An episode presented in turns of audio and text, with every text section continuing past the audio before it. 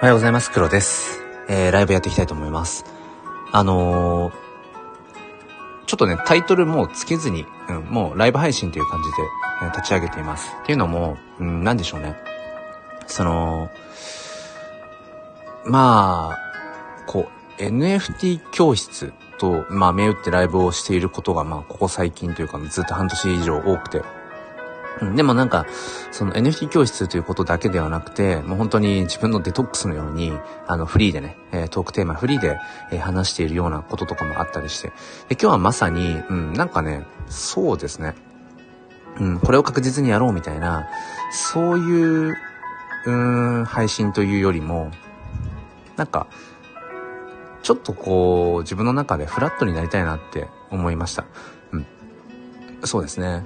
で、まあそういう変化としては、やっぱりこの1ヶ月ちょっと、そのツイッタースペースの方で、えっ、ー、と、毎日ライブ配信をしてるんですね。うん。で、それはともすると、こっちのスタンド FM っていうのは、もう完全にその、一人のこう、人間としてなるべくこう、うん、まあ、自分の内面ですよね。内面をこう深掘りしていくっていう。それがこのスタンド FM、どちらかというと。一方で、ツイッタースペースっていうのは NFT フォトグラファーとしての完全にその本当にそこの挑戦なんですよね。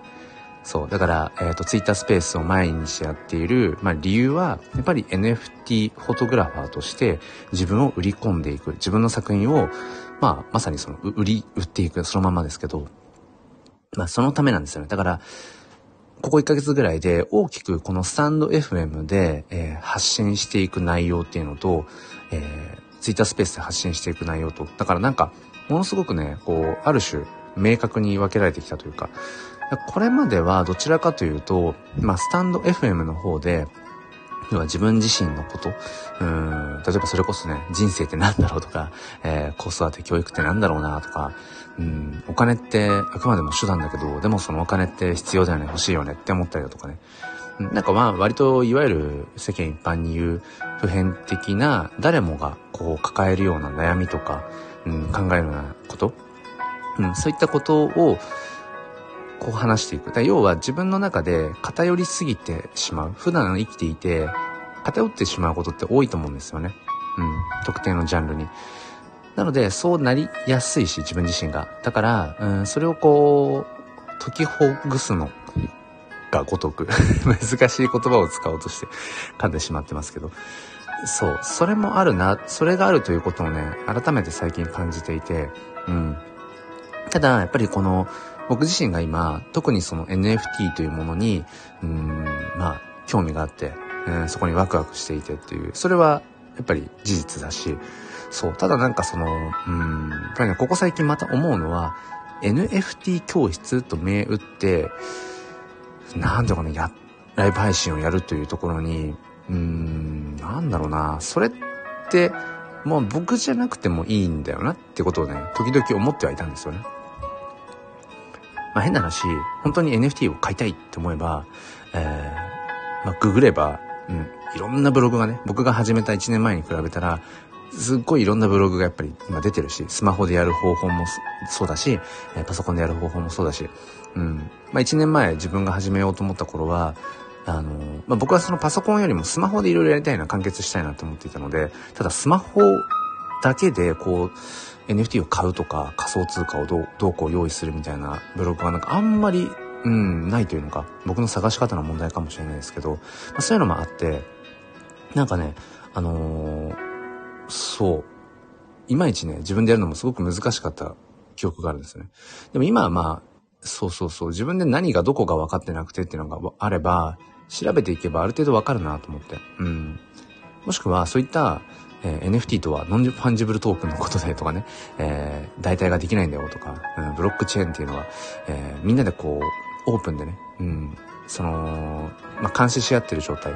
だからこそそれがすごく堅牢で、うん、改ざんができないとされているんだよとか、DAO とはとか、Web3 っていうのは、うん、インターネット上のね、話でとか、まあ、そういう話をして、うん、行ったとこもあるんですよ。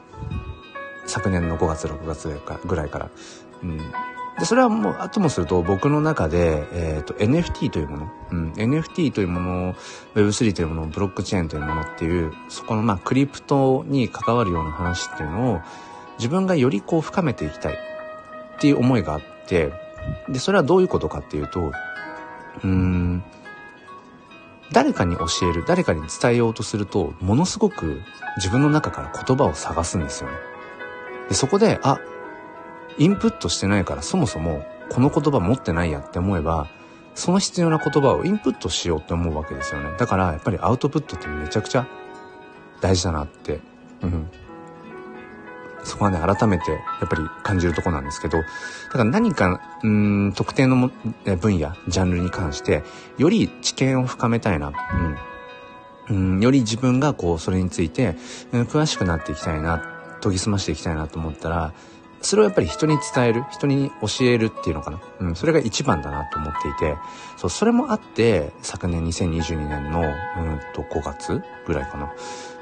うん、うん、から、NFT 教室っていうライブ配信をしようと思ったわけですね。で、当時は、えー、NFT 教室って、目打つはいいも、いや、自分がそんな誰かに NFT とはって教えられるかなって、まだ始めて、まあ2、3ヶ月ぐらいだったのかな、その頃。だから教えるほど、うん、なんか自分まだ分かってないなって思いつつ、いや、でも、そんな状態で始めたら、それはそれでもう嫌おうなしに説明をせざるを得ないし、聞かれた時に、え、それはこうですよって答えていく必要があると。うん、だから自分がすごくね、高まっていったところがあったんですよね。えー、あ、佐藤さんおはようございます。明けましておめでとうございます。初でしたっけ ?2023 年佐藤さんとお話しするの。あれ？なんかてっきりね、ご挨拶していたもんだと思っていました。失礼しました。改めまして今年もよろしくお願いします。いやいや、2023年、そうなんですよね。うん。そうなんですよ。だから、なんか自分の中で、えー、よくね、なんかアイデンティティの迷子になるんですよね。アイデンティティの迷子。自分って何がしたい人なんだったっけ？自分がやりたいことって何とか、あとは、これ今やってることって自分じゃなきゃできないことなんだっけ？自分である必要、これをやるのが自分である必然性ってどれぐらいあるんだっけって、よくそのアイデンティティがね、ブレることがあったりして、で、まさにこのスタンド FM で、えー、ライブ配信毎週ね、この祝日とか土日の朝はライブ配信というふうに基本的に決めていて、まあそれはやっぱり普段のね、あの、収録配信だけでは出会えない人と、やっぱり出会っていきたいって思いもあるし、あとやっぱりリアルタイムで誰かとこうね、やりとりをしていくってことがやっぱり好きだったりするし、うん。まあそういう思いもあって、まあその、昨年のね、5月ぐらいから NFT 教室ライブ。それは、さっきも、えー、言ったんだけど、自分自身が NFT というものにもっと詳しくなりたい。だったら、誰かに教える、伝える、伝えるような場所をもう強制的に作ってしまうと。いうわけであったわけですよね。あとはもう一つは、打算的な部分としては、自分がその NFT のフォトグラファーとして自分の作品を、えー、作るようになり始めて。で、それを、やっぱりそのある種どこか宣伝していくっていうのか、NFT ってこういうものなんだよってことを伝えていったりとか、え、NFT の買い方をこう、レクチャーしていく中で、うん、あ、そういえば黒さんって NFT そもそもね、作品作ってるんだよね。ちょっと一つ買ってみようかなみたいな、なんかそういう動線作りみたいなものもどっかありましたね、打算として。ただ、ここに来て、ちょっとこう、変化がやっぱりあるなと思って、うん、今言ったようなそういう思い、うん、NFT についてもっと詳しく自分自身がなりたい。だから人に教えられる場を作ろう。そしたら嫌でも、えー、自分の中に足りてない、インプットが足りてないってことに気づけるから。そしたらもっともっと自分の中でインプットできるだろうと。ま、まあ、その回もあってね、うん、やっぱり自分自身も、うん、誰かに NFT とは、ブロックチェーンとは、えー、Web3 とはっていうのを、まあ、なんとなく一通り説明ができるようにはなったかなって。まあ、それはね、半年以上やったらそれはそうですよね。うん。っていうこともあるし、だから一つの目的は割とこう達成しかけていると。うん。まあ、まだまだね、わからないこと、知らないことはありますけど、NFT、Web3、クリプトの世界でね、当然あるんだけど、でもなんか、うん、ある一定自分の中で、うん、なんか達成しつつあるなっていうところが一つ。あとは、その、もう一つの目的の、自分の NFT の作品を、まあ、買ってもらうというか、その宣伝をしていくっていうところもある種あったと。ただ、この1ヶ月、1ヶ月とかもう40日か、40日間ぐらい、今、ツイッタースペースを続けているんですね、毎日。で、それがまさに、えっ、ー、と、ツイッタースペースは、もうその自分自身が NFT のクリエイターとして自分の作品を売り込んでいく。こんな活動をしているよ。えー、自分のことを知ってもらう。特に NFT 界隈は、やっぱ Twitter スペースのこの音声で繋がるっていうのが一番親和性がやっぱり高くて、その中で毎日 Twitter スペースをやっている、そのスペースをやってる最中に、えっ、ー、と、作品を買ってもらうってこともあったりして。で、このスタンド FM の NFT 教室ライブと違うのは、NFT 教室ライブっていうのは、えっ、ー、と、どちらかというと、うん、その NFT というものに、ま、興味があるけど、なんかいまいちよくわかんないよとか、うん、そもそも NFT まだ買ったことがないよっていう方にどちらかというとリーチしやすいわけですよね。ぱり言ってもスタンド FM の中でその NFT ってものを実際に触れたことがある人、まだまだ多分少ないと思っていて。そうだから結構そこまでの、えー、ステップがあるわけですよね。うん、NFT 教室ライブで繋がった方が、うん、変な話自分の作品を買ってくれるところまで相当なステップがあると。でも一方で Twitter スペースの方で毎日スペースをやってる時っていうのは基本的にそのスペースに来る方っていうのはもう NFT 今すぐ買える状態 NFT をそもそも売ったり買ったり、うん、作ったりってことをしてるような人たちが集まるのでステップがこう本当にワンステップぐらいなんですよね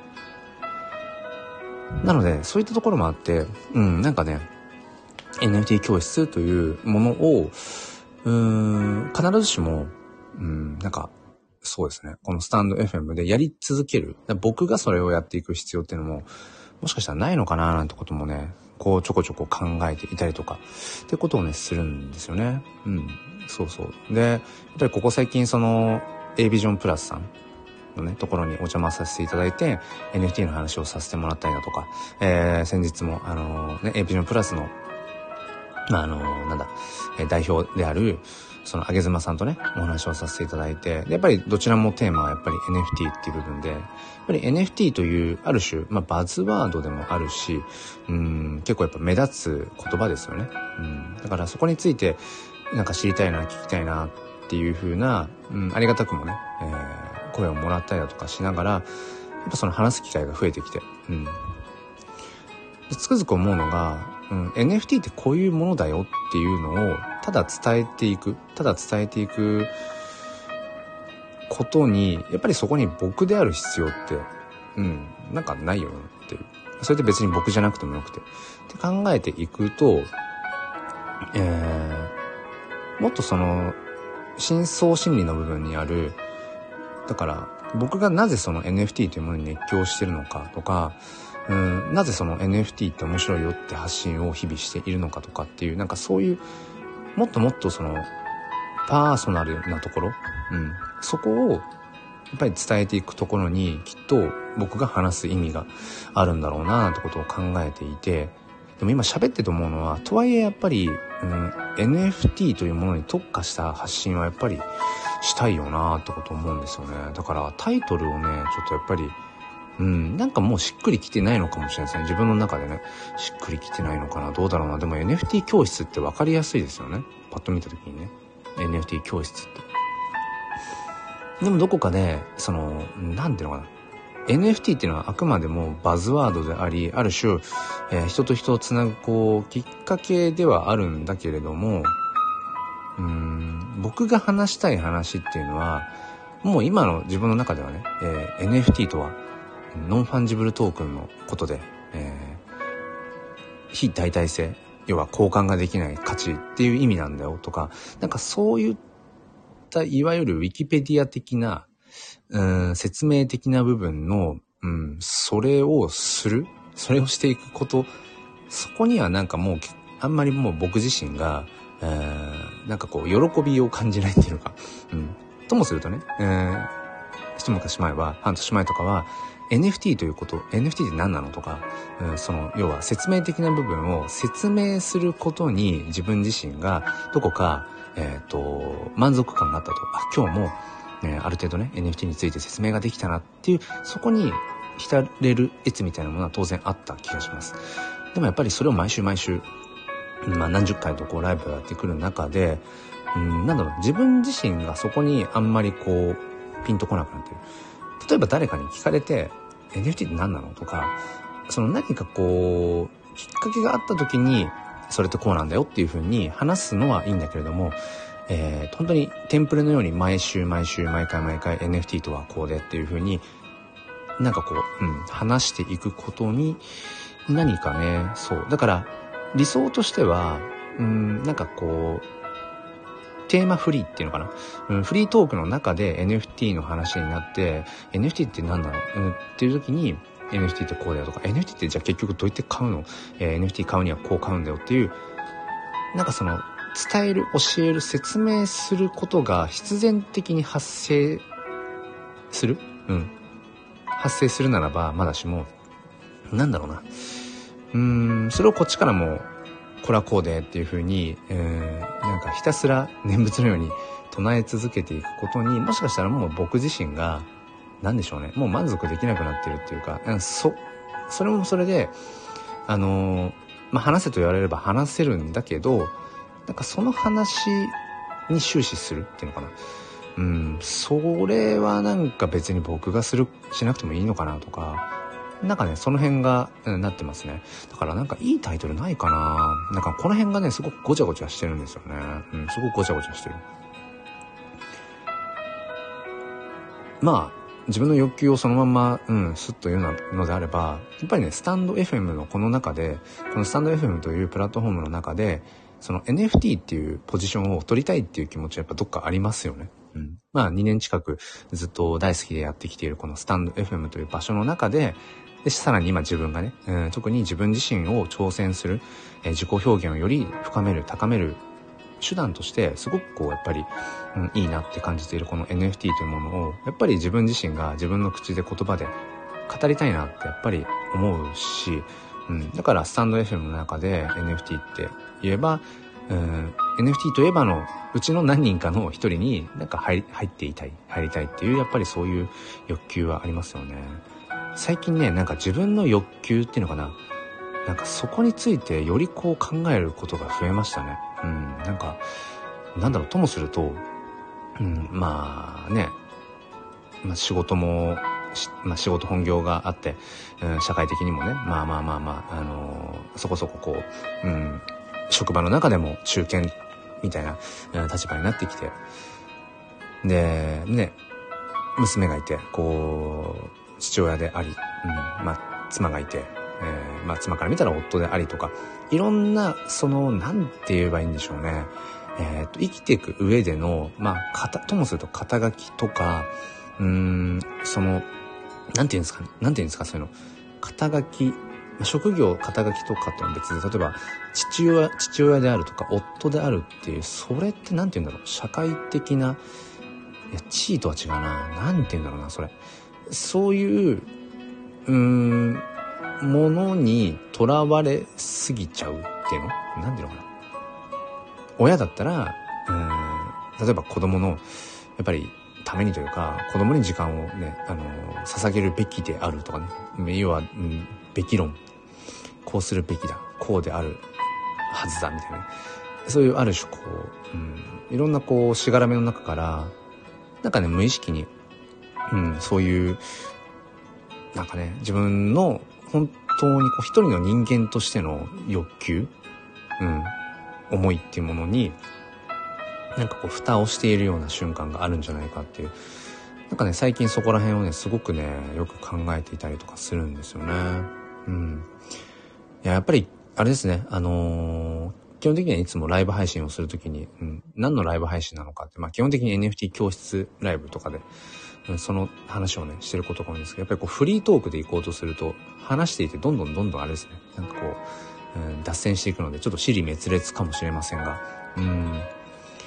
なんかね、そう、自分の中にある、なんかともすると、うん、人の目を気にしてとか、いや、本当はそこ、思いっきり向き合いたいはずなのに、いや、これ言ったら人はどう思うかなみたいな、ありますよね。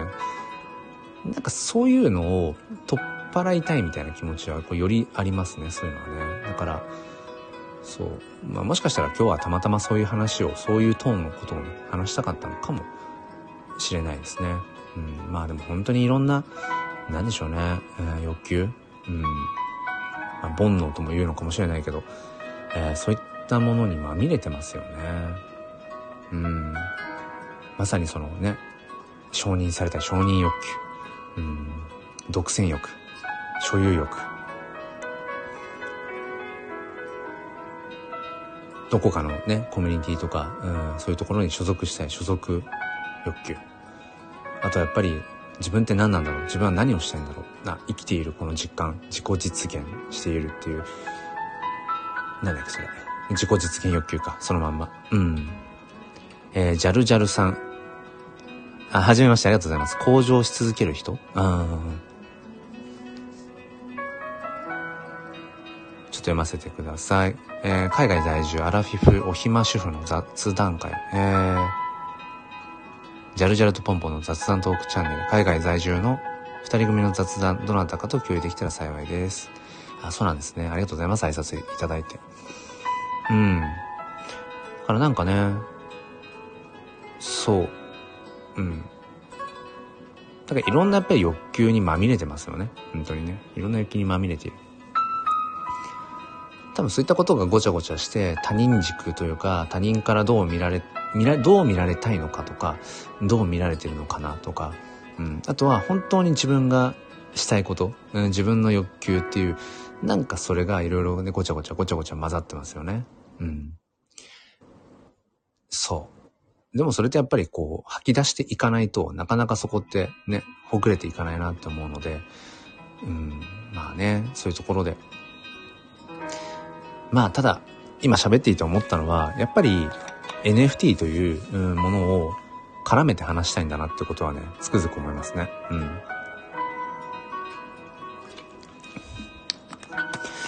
ちょっとこのフリートークライブは一旦おしまいにして、まあちょうどもうそろそろ30分ぐらいになるので、一旦一区切りして、うん、もう、そうだね、30、そうだね。あ、つーちゃんおはようございます。明けましておめでとうございます。そうか、つーちゃんにも新年の挨拶をしていなかった感じですね。うん。そっか。いやね、なんかね、うん、ぐだぐだ言うてますよ、今日は。なんでしょうね。うん。ちょいちょいブレるんですよね。ちょいちょいブレる。皆さん、どう、なんか、どうですか？ブレませんか？迷いませんか？なんか揺れたりしません？なんか自分の、うん、自分自身の中で。多分ね、このスタンド FM を、こう、ね、使っている方々、ユーザー層っていうのが、自分、ご自身がね、発信されている、もしくは聞き戦問わず、おそらくね、同世代が多いんだろうなって普段感じるんですよね。うん。ともすると、こう、仕事に、子育てに、うん、なんかこう家事に、うん、忙しくしていて、で、どこか、こう、ある程度こう、人生、そうだね、なんかこう、ちょっとこう、安定はしてきたかもしれない。いや、でも、そもそも、一人の人間として自分の欲求って何だっけ？自分がしたいことって何だったんだっけ？っていう、なんかそういうことをこう自問自答するような時期の人も多いんじゃないかなって。僕がそうだからね。え、つーちゃん本年もよろしくお願いします。なので、ブレる、揺れる。っていうなんか、なんか歌詞みたいですね。ブレる、揺れる。え、そんなのばっかり。え、ジャルジャルさんも揺れますって。うん、つーちゃん、佐藤さん、ジャルジャルさんおはようございます。揺れますよね。いや、なんかね、今日も、うん、あの、すいません、最初から聞いてくださってる方、あの、再三になって申し訳ないんですけど、今日もね、ライブ配信立ち上げますと。うん、で、まあ、このスタンド FM、うん、始めて、まあ、2年、まだ2年経たないけど、そろそろ2年になるんですが、ライブ配信めちゃくちゃ好きなんですよ。うん。普段の収録配信も好きなんだけど、ライブ配信の方がもっと好きで、やっぱりリアルタイムでど、ね、どなたかとこうしてやりとりができること、うん。あとやっぱりリアルな時間でこう、繋がってる感覚っていうのが、ものすごく僕はやっぱり好きだし楽しいし、だからライブ配信は必ず毎週、まあ、時間が割と取れるね、うん、休日。の朝はライブ配信をやってるんですけど、うーん、まあ2、2年前ぐらいかな。だから、一昨年の年とかは、本当にまさに子育て教育っていうところでいつもテーマにライブ配信をしていましたと。で、昨年2022年は、とにかく僕は NFT と出会って、NFT の話をもうひたすらしたいと。なので、このライブ配信のところは、基本的にもう NFT 教室っていうライブをずっとやってきたと。でもここに来て、ん？なんだろうなってこうまた揺れ始めているっていうね。そう。なんか、やっぱり、そうなんだね。で、やっぱりライブ配信を立ち上げるときにね、ものすごくタイトル迷うんですよね。すごくタイトル迷う。迷いませんか？迷いませんか？皆さん。本当それ。うん。えー、佐藤さんがおはようございます。悩む黒さん。そう、悩むんですよね。えー、ジャルジャルさん、つーちゃんさん、佐藤さんおはようございます。えー、つーちゃん、ライブいいよね。一番初めも黒先生はライブ配信で知ったもんね。そうですよね。えー、まさに。クラブハウスとスタンド FM 同時に立ち上げたいんですが、ちょっと実験 付き合ってください。つーちゃんがいいよっていう。そんないい人いますかっていうね。うん、そこからですよね。そうなんですよ。基本的にやっぱり僕、ね、ライブ配信で繋がること多いですよね。えー、つーちゃんタイトル迷う。そう、迷いますよね。そう、迷うんですよ。思い出した。なんで僕が、その、なんだろう、ライブ配信をするときに、そのライブ配信にも、要はその、冠名、冠名？なんていうの？そのチャンネル、ななんていうの？ライブ、ライブ名っていうのかな？うん。ライブ配信はライブ配信なんだけど、そのライブ配信にもちゃんとこう冠になるようなタイトルをいつもつけてるんですよね。うん。だからそれこそ、えー、一昨年はスピン哲学で紐解く教育と子育てっていう教育と子育てにとにかくフォーカスした話をするのがライブ配信のその、まあ、テーマだよっていう。まあ、プラスアルファでね、フリーで本当に話したくなって話す時とかもあったけど、基本的に固定のライブとしては、うん、このタイトルでやろうみたいなことを、まあ、決めてやっていたし。で、昨年からも、えー、NFT 教室っていうもうそういう冠名なんていうのその ライブの、ライブ配信のこう、ライブ配信としての固定の、うん、名前っていうのかな。うん、それをつけてやっぱりやってきていたし。でも時々、そういう固定のライブ名、固定のライブ配信名が邪魔だなって思う瞬間もあるんですよ。だ NFT 教室っって題してやっていたら、それってやっぱり NFT 教室ライブだから、NFT とはこういうものでとか、えー、まあ、ね、くださった質問に対して答えてっていうところなわけじゃないですか。うん。でも、いや、そうじゃなくて、もっと自分自身のなんか他の場所では話していないような、話せていないような、こう、ドロッとした部分とか、うん、なんかちょっと普段は、包み隠してるような場所、部分を話したくなる瞬間ってあるんですよね。うん。そうなんですよね。つーちゃん、クラハとスタイフは結局連携そうできなかったですね。てかもうクラブハウス全然もう今、もう見てないですね。1年近くね。うん。えー、佐藤さん、タイトル問題わかるなどんな流れになるのか自分でも読めない。そう、そうなんですよね。ライブ配信って生ものだし、まあそのね、えー、誰も来なくて、えー、っていうことも、うん、まああり得るからね。えーあり得るけど、まあ、どなたかが来てくださって、こうコメント読んだりしてるうちに、だんだんだんだん話ってやっぱ変わっていくと思うし、で、それでいいと思うし、それが醍醐味だしね。そうなんですよね。うん。つーちゃん、佐藤さん、そうそうって、えー、つーちゃん、タイトル次第で流れが変わるような。うん、そうなんですよね。来る人も違う。そうなんですよ。そう、つーちゃん、包み隠してるドロッとした部分言いたくなる時ありますよね。そう。なんかね、包み焼きの、包み焼き？包み焼きパイとかのこの中身のところにパリッと割って中に入ってるの何でしょうみたいな。今自分のこの包み、パイの包み焼きの中に入ってるものは何なんだ？一回割ってみよう。皆さんもちょっとその包み焼き、なんだ包み焼きって。パイの包み焼きをなぜ例えにしたくなったのかわかんないですけど。うん。そう、なんかね、そう最近それ思うんですよね。その包み焼き興味ある。そう、だからね、いろんなこうエゴが絡み合ってるわけじゃないですか、普段ね。で、だここ最近そのね、A ビジョンプラスとかもそうだし、あげずまさんと話した時もそうだけど、なんかね、思いっきりね、いや、黒さん、綺麗な包み焼きだね、みたいな。まあ、それは別に皮肉でも何でもなくて、なんかね、そういう間接的なメッセージをすごくもらうことがここ最近多くて。うん。なんか、黒さんってこう、爽やかで綺麗な感じだよね。うん。話していてこう、な、なんていうのかな。まあもしかしたらそれって本音みたいなさらけ出せてないっていう、まあニュアンスなのかもしれないけど、なんか綺麗な包み焼き状態だよね、みたいな。包み焼きとは言ってないですよ。僕が勝手に今包み焼きを、ね、勝手に使ってるんだけど。うん。そう。うん。なんかその、そこ、まあ卵の殻でもいいのか。なんかこう殻を割ってこうもっと中の部分をっていう、なんか最近それをよく感じるんでしょうね。うん、で自分で、その自分、素直な打算とかね、そういう欲求っていうところに、なんかきちんと向き合うっていう、うん、ことをよりしたくなってるのかもしれないなっていうね。うん、覗いてみたくなるつーちゃん。いや、多分ね、ドロッとしてるんだと思うなでもこれってね、ドロッとしていちゃいけないっていうアンコンシャスバイアス、思い込みがあるからそう言って自分で思うんでしょうね。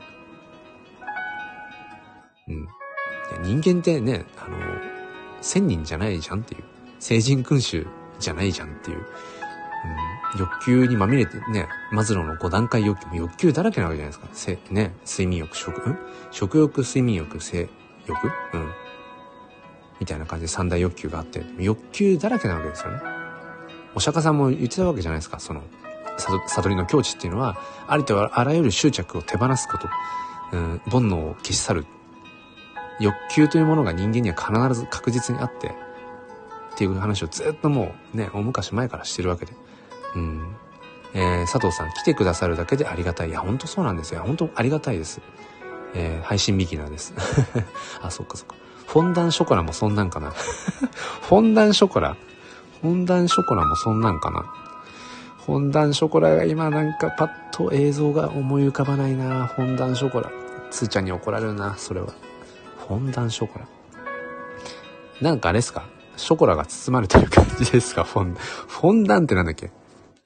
チーズフォンデュのフォンデュとかと関係あります？フォンダンって。チーズフォンデュは、ね、あの、と、何、こう、と、溶かした状態のチーズになんかいろいろ絡めて食べるやつがチーズフォンデュって言うんですよね。フォンデュってなんだ？包むってこと？フランス語からイタリア語ですか？フォンデュって。じゃあ、フォンダンショコラって、チョコを包んでるってことですかね？えー、つ、つーちゃん。私も綺麗なパッケージだよねって言われたことあるな。うん、僕もね、そう、つーちゃんはそういうイメージあるかも。包み焼きパイのイメージかも。本段ショコラでもいいですけど。うーん。つーちゃん、ブラック黒配信。ああ。そうですね。なんかね、そういう方にちょっと今少し、うん、なんか自分の中で、こう揺れ動いてる気がしますね。ブラック黒。ブラックと黒って被ってますよね。なんかそれうまくネーミングないですか？そのままじゃブラック配信になっちゃうじゃん。そのままじゃブラック配信。ブラック、ブラック。うん。そうですよね。なんかね、そうよ、りね、最近思ってきた、その NFT の話はしたいんですよ。なんで NFT やってんのって言われたら、もう、よ、自分のいろんなありとあらゆる欲求を消化、消化っていうのは、あの、天に昇る消化ね。消化させるためなんですよ。結局 NFT やってるのって分かってきたんですよね。最近ね。NFT 教室ライブを毎日、毎週毎週、えー、もう半年以上やってるのも、半年以上ってもっとだな。うん。やってるのも、ね、自分はもうこんなにも早く NFT というものに触れてやってるんです。すごいでしょえ皆さん NFT の、えー、買い方、こうやって買うんですよ。NFT とは何、何ぞよ。あ、説明しましょう。DAO とは、あ、説明しましょう。ブロックチェーン、あ、説明しましょう。みたいな。Web3、あ、Web3 もね、こうですよ。うん。それはやっぱりひひけらかしたいみたいな。やっぱりそういうのありましたよね。うん、あると思う、そういうの。あ、すごい。黒さんなんか NFT って新しいもの売れてる。しかもなんかすごい使いこなしてる。あ、しかもちゃんと説明できてるみたいな。うん。あとはやっぱりそのね、あ、NFT の作品作ってるんだ。あ、じゃあちょっとそのね、えっ、と、教わった手前、え、黒さんの作品買おうかな？買おうかしら？みたいな。そういうところもどっか狙ってるところはあったかもしれない。うん。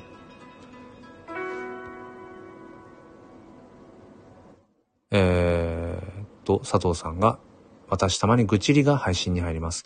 黒黒引き出したい。ゆいさんと計画してみるか。うん、なんかね、そう、最近ね、よりなんか、なんか、なんか、そうそう。うん、そっちに、そっちの欲があるかも。自分の欲求をそのまんまさらけ出す、ライブ配信やりたい欲みたいなのが今あるんでしょうね。でも今、すごい出してる気がある、あるな。そもそも。そう、つーちゃん、本段ショコラわからない。わからないですね。結局今言っててもわかんないですね。えー、つーちゃん、包み焼きパイで今日収録。あ、本当ですか？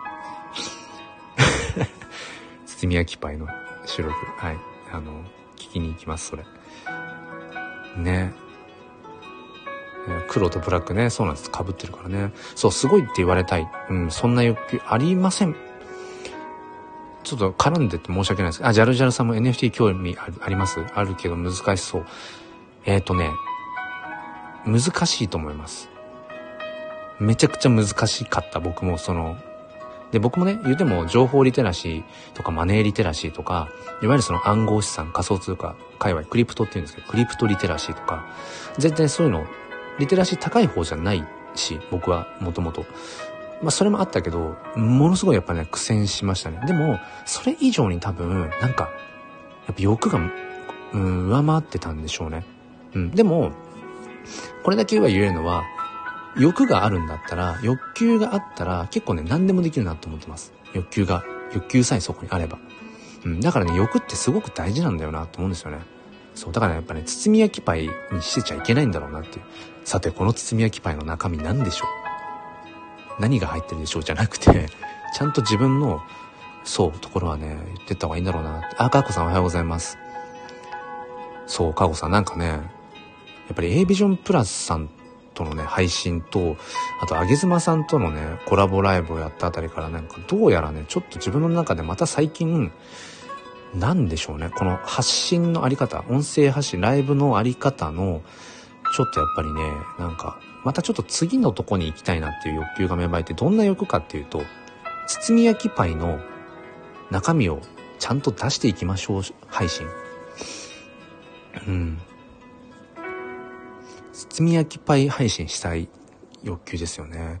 えー、佐藤さん、ケーキ割るととろっとチョコが出てくるやつ。あ、それがフォンダンショコラね。あ、そうそうそう、それですね。そんな感じ。フォンダンショコラと包み焼きパイ。意味は同じですね。中に何が入って、フォンダンショコラはショコラって言ってるから中にチョコが入ってるの分かってるか。うん。うんえー、つーちゃん、佐藤さんおっしゃる通り、ガトーショコラより柔らかい感じ。ガトーショコラ、また来た。ガトーショコラ。分かってるようで分かってない。ガトーって何ですか？まあいいや。えー、ジャルジャルさん、仮想通貨は少し買ってみた。えー、あ、そうなんですね。下がってますが。そうですね。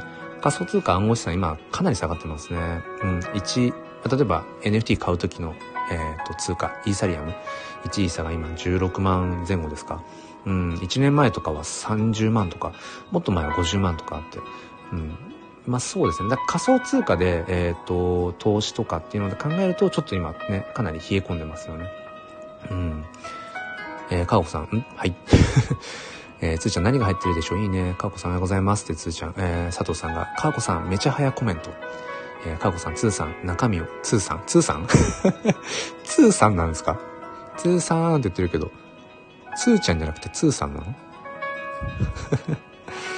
えー、そう、中身を出す。そう、なんか、なんかね、そう、中身を出す。いや、これ、やっぱり多分ね、A ビジョンプラス。まだでも、いや、かおこさん、かおこさんだな。かおこさんがきっかけでもあるな。なんかこう、あの、ふふふとかね。あの、ふふとかいう、ああいうコメントも含めて。なんかそう、あ、僕はやっぱり包み焼きパイの中に入ってるさっきから包み焼きパイ言ってるんですけど、包み焼きパイの中身って何が王道ですか？さっきからね、包み焼きパイで例えていて、自分の欲求とかを包み合い、包んでいるよね、みんなは。うん。僕もやっぱり言うてもそれ包み込んでるんじゃないか。もっとそこ出していきたいっていうよくわかんない欲求っていう。欲求を出していこうよって、その、だから包み焼きパイの中身って何が、何が多い、多いんだ。そこを言えればいいんですけどね。よくわかってないっていう。ね。そう、無理をして、こうやってするから。そうでも大事ですよね。無理してアウトプットしようとすると、あ、包み焼きパイの中身俺いまいいまいちなんかよくわかってないな、バリエーションって思ったら、それを知ろうと思うから、インプットしたくなるので、やっぱアウトプットするって大事ですよね。つーちゃんが先日ライブ来てくれてありがとうございましたって、かーこさんにかな。うんうん。コラボでやりましょう。かーこさんに僕の包み焼きパイを割ってもらう？ライブ？中身出せばいいと思う。うん。それが魅力のフックになる。えー、佐藤さん、中身チラ見せくらいにしたい理想。人柄っつうか、変なチョコな部分っていうか。うん、チラ見せね。いや、なんかね、いや、やらしい話とかじゃなくて、チラ見せってドキッとするじゃないですか。それってあれかな男性の僕が女性のチラ見せにドキッとするの。その逆もあるんですか？ま、男性女性ってね、その二元論で語るのまで、まあ今時代錯誤かもしれないけど、女性からもいわゆるその男性の、なんか、男性のチラ見せってあんの？そういうのドキッとしたりってあるのかな？えー、つーちゃん、包み焼きパイ。私はアップルパイイメージ、アップルパイイメージ。ああ、アップルパイね。そっかそっか。アップルパイも包み焼きか。なんか中がシチューみたいになってる包み焼きもありますよね。うんうんうん。えー、かーこさん、ポッドキャストって中身出さなかったらつまらないと思ってます。うんうん。そうですよね。中身出さないとね。知らんですよね。わかるよって。そう。だから、うん。NFT 教室って銘打ってライブをずっとやってるのも、なんでそこにこだわってんだ、うん、自分は NFT についてこれだけ話せますよ。うん。なんか、教えられますよ。みたいな。え、すごいみたいな、そういうのを聞きたいっていうのもある。あった。スタンド FM の中で NFT っていうね、うん、ポジションを取れたらいいな、みたいな、そういう思いもある。うん。とかね。いろんな欲がね、まあ、見れてますよね。えー、かーこさん、情報発信だけではいずれ人ついてこなくなると思う。そうなんですよね。そう。だから、NFT 教室っていうタイトルでずっとやってきていることに、やっぱり定期的に違和感を覚えるんですよね。NFT 教室。うん。NFT 教室。それってまさにその情報発信というか、NFT とはとか、NFT の買い方とか、それをレクチャーする。うん。でもそれって僕じゃなくてもいいんだよなっていう。うん。まあ、変な話、ググればある程度ね、うん、わかる。まあ、もちろんそのググってわからないそのかゆい部分を、うん、なんかそのね、説明をするっていう、そういうこともあると思うんだけど、自分の中での欲求の形がまた変わってきたんでしょうね。うん。そう、変わってきたんだと思う。NFT っていうものの、まあ、表面的なというか言葉尻を説明するっていうことは一通りなんかできるようになった気がする。それはね、最初目的だったから NFT 教室ライブを始めたの。だからその目的が達成できてきているっていうのは、それはそれでいいから、次のフェーズとしては、なんだろうな。NFT の話はしたいのは変わらない。NFT のポジションを取りに行きたいっていうのも変わらない。スタンド FM の中で。でも、なんだろうな。その、NFT っていうものと、僕という包み焼きパイの中身の部分とを、もう、ドロドロにこう、ドロドロってなんだろう。包み焼きパイの中身と NFT をこうごっちゃに混ぜた感じの、きっとね。で、そこに子育ても交えの教育の話も、あとはこうお金の話とか、夫婦関係の話とか、なんか全部、全部もうシチューの中にドーンみたいな。そんな感じなんでしょうね。だから、うん。よくわからないです。よくわからないけど、自分のそういう欲求、打算、うん、見栄とか、他者からこう思われたいみたいな。なんかね、ともするとそれをこう取っ払って悟りの境地にとかってあるけど、うん、まあ、どうなんだろうねっていうね。えー、っと、めっちゃコメントが流れちゃってごめんなさい。うん、カークさんストーリーとかがあると惹かれるし、そうなんですよね。やっぱりね、人それぞれストーリーがあるからね、それを出していく方がやっぱ楽しいですよね。えー、つーちゃん、チキンもシーフードも包み焼きの中身にある。うんうんうんうん。なるほど。なんか深い。なんか深いな。えー、佐藤さん、録音から仕事関連を柔らかくわかりやすく語るライブ配信。からに人柄や趣味チラ見せを目的にスタイフをやってみている感。うんうんうん。包み焼きはビーフシチューにパイをかけてるイメージだった。しょっぱい系。はあ、なるほどね。佐藤さんはしょっぱい系。佐藤さんなのに。ね。これだって、アイコンのやつってこれ砂糖ですよね。だけど、しょっぱい系のイメージ。で、つーちゃんは、うん、甘い系、アップルパイ。いいっすね。甘い系なのか、しょっぱい系なのか、人によって包み隠している部分がいろいろ違いますと。意外と包み焼きという比喩は使えますね。えっ、ー、と、あ、まさごなつみさん、おはようございます。潜って聞きます。ありがとうございます。あ、A ビジョン、あ、そうだ、A ビジョンプラスね、ですもんね。いや、なんかね、やっぱ、どうやら A ビジョンプラスさんとね、こう、関わったあたりからね、いや、なんか自分がね、うん、結構裸になって喋ってるつもりではあるんですけど、普段このスタイフはね、その自分が裸になれる場所っていう。うん。でも、なんでしょうね。いやいや、まだまだ裸になりきれてないのかも、みたいな。そう、自分の欲に、どううん、なんていうのかな、正直に慣れてないのかも、みたいなね。それをすごくね、感じらさせられてますよね。かーこさん、私も魅力の出し方わからないけどね。いや、そうですか。ものすごい色っぽいですけどね。まあ、そう、そういう魅力ってことを、もちろん言ってるってわけじゃないと思うんですけど、うん。なんだろう、いい意味で、うん、色っぽさっていうかな、なんだろう。だからそれって多分、さらけ出せてるってことなんじゃないかな。包み焼きパイの中身がね、ちゃんと出てるってことなんじゃない？ですか包み焼きの例えこれどこまでいけるかな？えー、かこさん、なっちゃん、つーちゃん、なっちゃんおはようございます。えー、かこさん、そうそう、自分じゃないとできないことじゃないと虚しくなってくる。うんうんうん、そうなのかもしれない。これ自分じゃなくてもよくね、この仕事自分である必要ある？とかね。自己表現って、かこさんね。えー、夏美さんがつーちゃんおはようございますって。えー、かこさん、あくまで NFT は手段。うん、そうそうそう。えー、かこさん、なっちゃん NFT のデザインどうなりそう？えー、かっこさんが、そうそう、子育て、パートナーシップ、お金、それって生き方。うん。そうね、佐藤さん、なっちゃんさん、おはようございます。お邪魔してます。えー、夏美さんが、かっこさん、うらしい、うれし、うらしい、うらしい、うらしいっていうのがあるのね。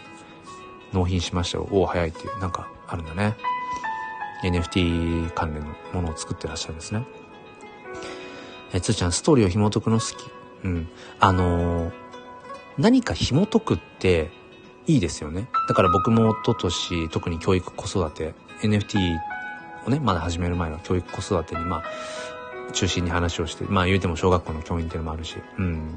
まあ、5歳の娘の父親っていうのもあるし、子育て教育っていうのをひたすら話していた時期もあったし、うん、その時にね、スピン哲学で紐解くって、その紐解くっていう言葉が、あの、まあ、早朝からあれですけど、あの、紐を解くって何かというと、その要は、えっ、ー、と、まあ昔ね、その、まだ今洋服じゃなくて、まあ要はこう、なんていうの？まあ着物、着物と言わないか。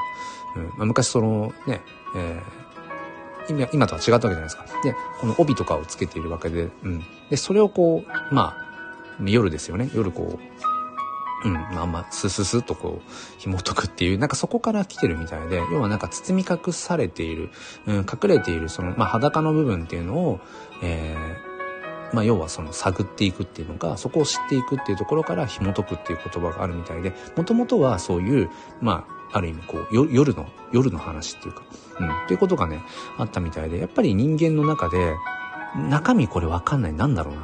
福袋とかもそうですよね。福袋買いましたか？僕は全然福袋興味ないから買うことはないんですけど、福袋とかプレゼントの中身なんだろうとか、包み焼きパイ。の 中身なんだろうとかね。うん。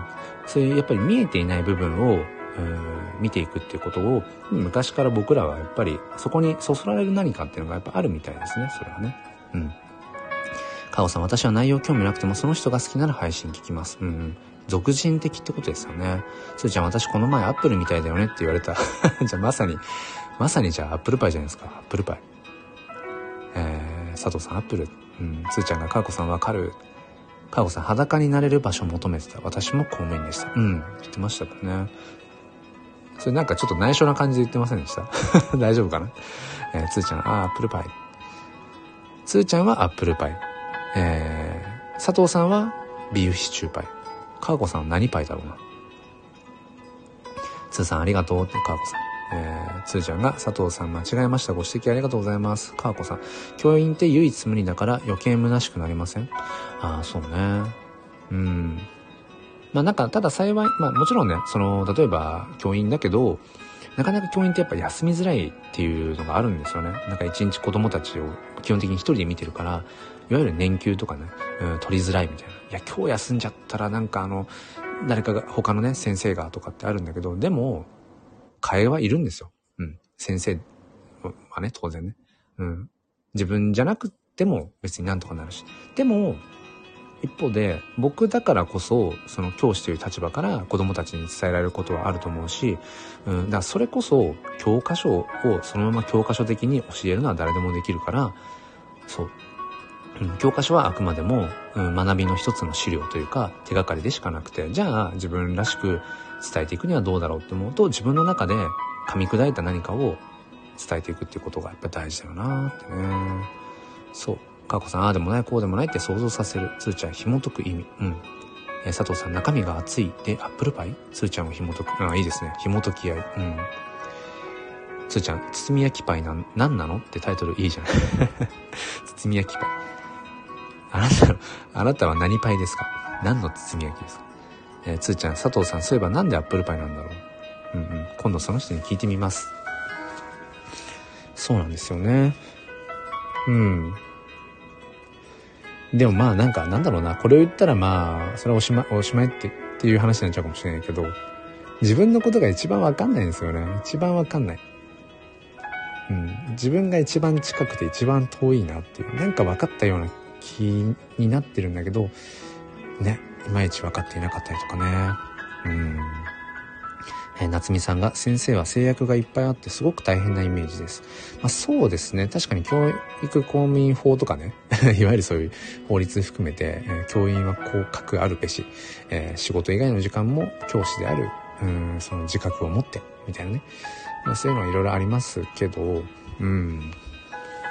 そう、もっとね、えっ、ー、と、教員こそね、なんかいろんなしがらみ、いろんな思い込み、世間のイメージからね、やっぱりね、脱する必要があるなって思いますね。うん、だって、ね、子供たちを育てていくっていう、うん、立場で、なんかね、ガチガチの状態じゃ、なんか、うん、いろんなこれからね、多様性とか、いろんな生き方がね、求められて、認められていくべき、ね、その時代において、教員がね、うん、なんか本当になんか狭いイメージだけで固まってるのは、やっぱつまんないですよね、子供たち自身もね。だって子供たち毎日のように、毎日かどうかわかんないけど、えー、ゲームなり YouTube なり、いろんなね、えっ、と、そういうデジタルデバイスに触れていて、すごい速度の中で生きていて、うん。で、楽しいものがいっぱいある中で、でも、普段関わってる先生が、ある種こう、つまんない大人 つまんない大人だったら、それはなんか面白くないよなって思っちゃうし。えー、おばあちゃんおはようございます。明けましておめでとうございます。おばあちゃん結構あれですね、ツイッタースペース、僕がツイッタースペースの方でガンガン NFT、あの、クリエイターとしてね、こう売り込んでいったりとか、あの、とつっているスペースとかに気づくとおばあちゃんいたりしますよね。いや、すごいなと思って。うん、結構ツイッターとこのスタンド FM って、また少しこう世界が違う気がしてるんですけど、おばあちゃんは本当になんか、その、なんだろうな、うん、異世界飛び越えていらっしゃるイメージがあって。うん、そうなんですよね。えー、かこさんわからないですよ。うんうんうん。ね。つーちゃん自分のことわからん。うんうんうん。やっぱそうなんだよね。佐藤さん間違いなく美味しいアップルパイ。おばあちゃん本悪さんだ。かこさん発信すればするほどわからない。発信やってるからこそだと。いや、なんかね、それかこさんめっちゃわかる気がする。自分のことを語ろうとすればするほど、よりわかんなくなっていく。わかんなくなっていくっていうか、こんなにも自分のこと分かってないんだっていう、まさにその無知の知ですよね。あ、自分って何にも知らないんだっていうところから、もっともっといろんなことを知っていこうとすればするほど、より知らないことが増えていくっていう、その感覚。おばあちゃん半世紀生きていて分かってないです。いや、そっか。やっぱそう、そうなんだよね。おばあちゃんよく隣にいますね。そう。ツイッタースペースおばあちゃんいて、ゴリゴリの NFT ど真ん中の話をもうね、ガンガンしている中で、おばあちゃんいるから、あ、おばあちゃんいるなとか思いながら、そうそうそう、嬉しいです。いつも本当ね、そう、佐藤さん、フットワーク軽いんです、おばあちゃん。本当に軽い。うん。かよこさんね、本当2年4ヶ月もやってると自分も変わる。そうなんですよね。変わっていくんですよね。自分、自分自身も変わっていくし、でもその変わり続けている自分を紐解いていこうとすると、やっぱりものすごく難解ですよね。うん。本当に難解。うん。かーこさんイケイケです。イケイケおばあちゃん。うん。おばあちゃんね。えー、佐藤さん、かーこさんどんな風に変わったのかなって。つーちゃん変わることと変わらないことがあっていい。うん。いや、ほんとそうですね。変わることと変わらないこと。えー、かこさん、私は離婚の歴史とイコールなので。うんうんうんうん。めちゃくちゃ変わりましたよ。脱サラもしたし。いや、僕からしたら本当に激動ですよね。そこを聞くだけでも。うん。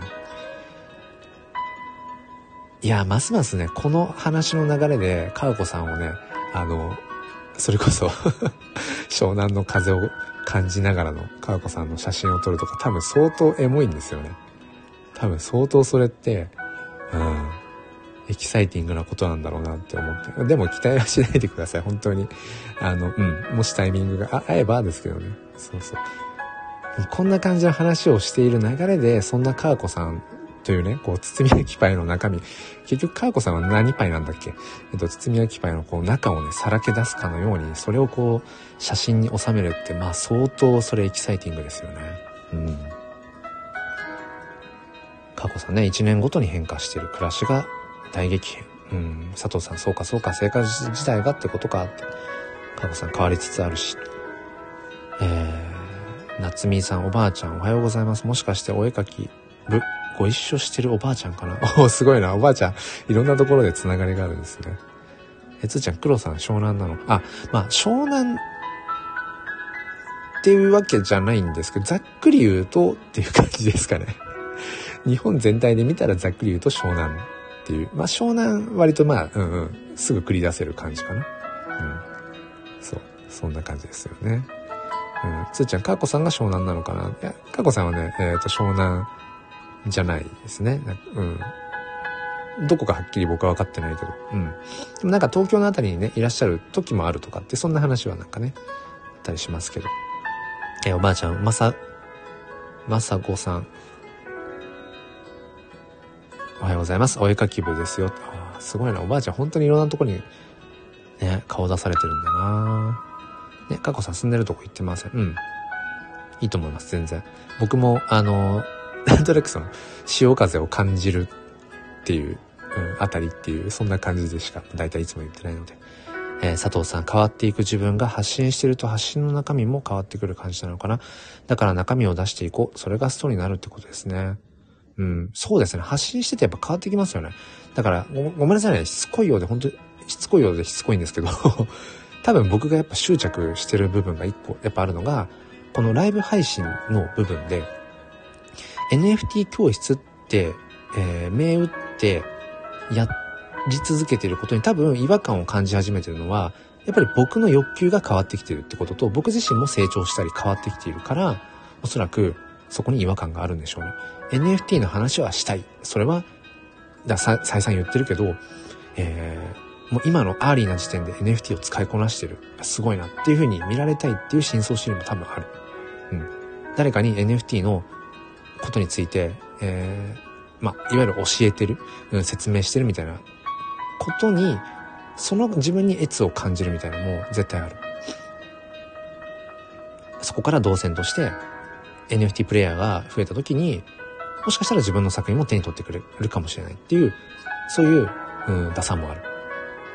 そういうことがだんだん自分の中で見えてきた中で、なんかね、うん、もっとこうエキサイティングに、やっぱりこう、うん、特にこのライブ配信っていうことをね、していきたいっていうのはやっぱ思いますよね。うん。えー、夏美さんがおばあちゃんスタイフで初めてお会いしました。嬉しいです。スタイフとはまた違うところのなんかあるのか？そういうお絵かき部が。えー、そうなんだ。かこさん、佐藤さん、そうですって。佐藤さんが確かに私も数ヶ月だけど変わってるかも。うんうんうん。やっぱりアウトプットすればするほど変わりますよね。本当思う。なんかインプットばかりでは変わらないと思う。変わった気になっていても。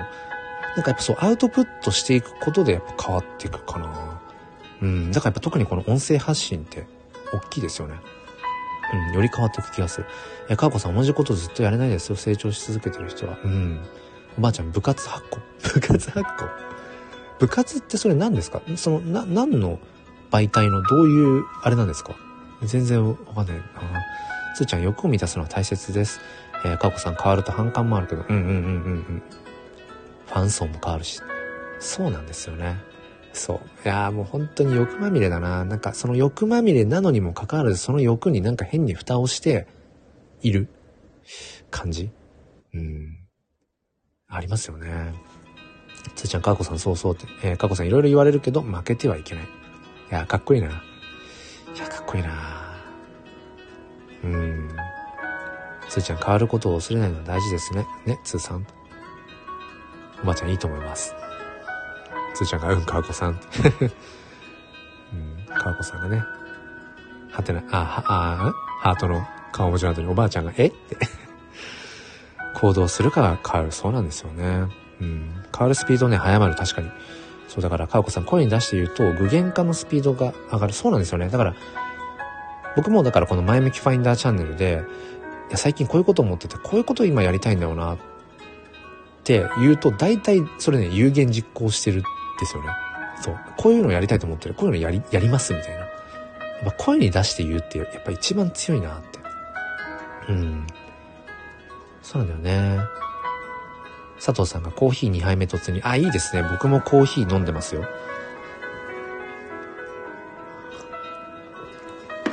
あの、何を隠そう。めちゃくちゃ今、あの、楽しいです。このライブ配信。うん。まあライブ配信いろんなね、えー、まあ内容とかもあるけど、なんか今日楽しいな。ノンタイトルなんだけど、なんかめちゃくちゃ楽しいですね。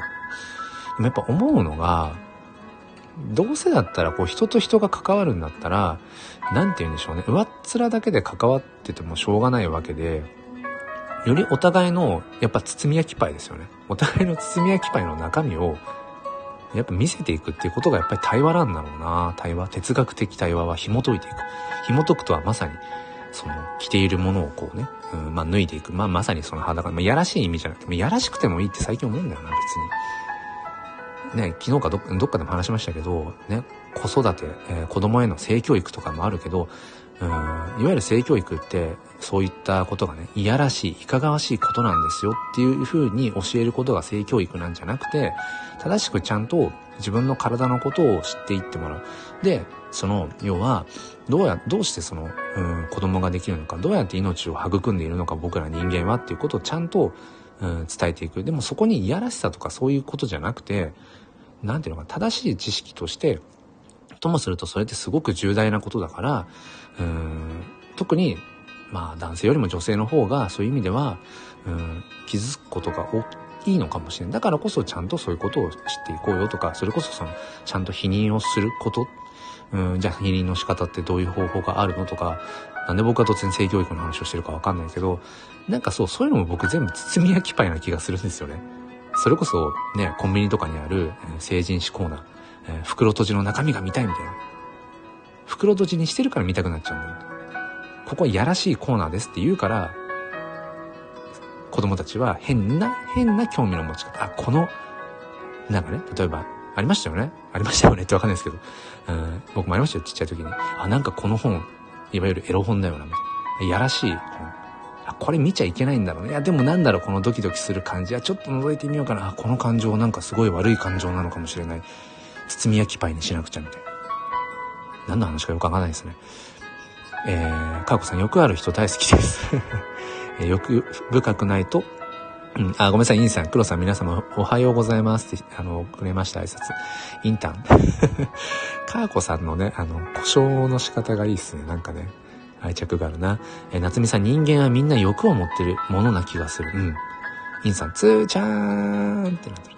えー、かーこさん、黒さんって何歳？あ、僕39ですよ。この前のクリスマスに39になりました。うん。そうそう。えー、つーちゃん、え、いい、いいんしゃん？つーちゃん、かーこさん、私の一つ上です、黒さん。あ、そうそうそう。あ、ごめんなさい。もう言ってくれてましたね。えー、いん、いんさんがね、つーちゃん、ん？何の絵？えー、おばあちゃん、スタイフお絵かき部は、あ、スタイフのお絵かき部か。ツイートにイラストを描いたり見たりしながらみんなで楽しんでる。あ、そうなんですね。夏美さん、いんちゃんおはよう、おはんよ。独特ですね、皆さん。えー、インさんがなっちゃんおはんよ。かーこさん、つーさんっておいくつ？こら、ほんまそれよ。えー、かーこさんがぶっこんでる。うん。いいですよね。このライブ22分の頃、もう閉めようかと言ってた。そうなんですよ。20、そう、そうです。つーちゃん、あの、やっぱりね、あの、なんでしょうね。これがライブの醍醐味ですよね。そう、だから今日はこの話をライブでしますっていう風に最初に銘打ってくのもいいんだけど、いや、そうじゃなくて、そこに来てくださった人たちで、だって今日包み焼きパイの話しようなんて1ミリも思ってなかったし、うん。性教育の話するっていうのもね、全く思ってなかったし、でも僕が包み焼きパイの話を、ね、その話になってきたのも、これ性教育の話とかよ、欲の、まあ、欲の、欲の話はしたいとはもともと何となく今日思ってましたけど、包み焼きパイとか、ガトーショコラ、ガトーショコラ？うん。あと何でしたっけ？うん、まあいいや、そう。なんか、ね、それはもう今来てくださっている、うん、方々のね、うん、やっぱりおかげというか、その方々でやっぱ作ってるから、うん、まあノンタイトルのライブでもいいのかもな、今自分の、なんか、うん、もしかしたら、こう、いわゆる気持ちいいところ、その、越にね、この音声発信のライブ配信っていうところで、楽しいって感じられるものがあるのって、もしかしたら、ノンタイトルな方がいいのかもしれないなと思ってましたね。うん。かーこさん、やらしくてもいい。かーこさんが言うとな、全然やらし、まあいい意味でね、全然そういういやらしさを感じずに、あ、そうだよねってなるところあるのな。えー、佐藤さん、言葉には考えをまとめる思考の道具だからね、言語聴覚士っぽい中身たまに出してみる。言語、言語聴覚士パイですね。言語聴覚士パイの中身を出す。つーちゃん、かーこさん、私38、かーこさん、欲あるぞって。面白いな、なんか、かーこさんが、もうね、なんか朝から、うん、本当にこう、いや、でも、そうですね。なんかいいかもな。さらけ出せるライブ配信をしたいのかも。うん。今はね、特に。ま、またそれは変わっていくかもしれないけど、なんかそういう感じなのかもな。おばあちゃん、それでパイの話だ。そうそうそう、そうです。あの、やらしい、やらしいパイじゃなくて、そうそう、あの、中身のある、まさに中身のあるパイの話です。うんよくわかんないな。えーつーちゃん言っちゃったって。いや、言ってきましょう、つーちゃん。いや、なんかそうですね。なんか、わかんないですけど、みんな多分さらけ出したいんだろうな。さらけ出せる場所っていうのを絶対求めてるはずだろうし、それがもしかしたらパートナーシップの中で、その、まあ、夫婦っていう関係にあるのであれば、妻とか夫に、そのさらけ出したい欲みたいなのもあるのかもしれない。で、それがさらけ出せなくてもやっとしてるみたいなこともあるんだろうし、うん、自分のことを知ってほしい。本当は自分はこんな醜い人間も、こんな醜い欲求があるんだよ。どっかでそれを誰かに理解してほしい。いや、あるあるわかるよ。自分もそういう醜いとこあるよね。打算で生きてる瞬間あるよね。見え張ってる時あるよね。ね、つーちゃんがスタイフで、ね、料理の発信してるのってなぜ？料理研究家クレイセラピストとして発信してるのなぜ？とかね。あるんだろうな、きっとね。かーこさん、つーさんありがとう。えー、インさん、つーちゃん何を諦めるんじゃ？読まんと思うが聞いとく。うん。あ、22分前に？あ、違う、22分の時か。ああ、そう、あ、僕のあれかな。ライブをもう一回閉めますね、みたいなことを言ってたタイミングの多分話かな。えー、夏美さんが、つーちゃん私と同じ、同い年。あ、そうなんだ。えー、あ、じゃもしかしてあれですか？僕、割とお兄さんなのかな？なんか、夏美さんとかかーこさん、つーちゃんのね。あ、そうなんですね。全然妹キャラという感じではなくて、もうむしろ僕から、やっぱりリスペクト、うん、リスペクトできる、すべき、あの、大人の女性だから、そういう全然妹キャラとは違うけど。うん、かーこさん、私の2個上。うん、あ、そっかそっか。まあでも、ほぼほぼ同い年近いとこですよね。つーちゃん、かーこさん、クロさんには内緒ね。な、何を？なんだろう、何をだろうな。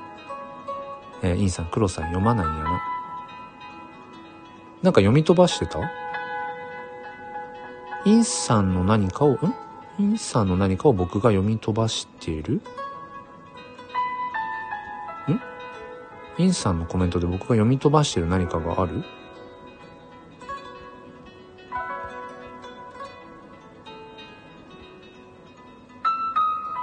えーと、なんだっけ。かこさん、否認の話をしてる好きに。えーつーちゃん、え、なんちゃんためなの？ためです。あ、そうなんだね。おばあちゃん、最近は見せてはいけない体の部位とか教えていますね。いいと思います。うんうんうんうん。そうなんですよね。うん、そういうところをね。そう、性教育ってやっぱ大事だけど、なかなかね、機会がね、タイミングとか難しいしっていう。うん。インさん、つーちゃん私の質問見ないだろ？なんかあるのかな？えー、つーちゃん、スタイフでため、43か44人目、すごいなかおこさん見ない見ない。え、インシャンなんて？えー佐藤さん、黒さんとほぼ同い年だ。だから、やっぱそうですよね。同世代の方やっぱ多い気がしますね。で、やっぱり話してて繋がる方がやっぱり同世代が多いなっていう。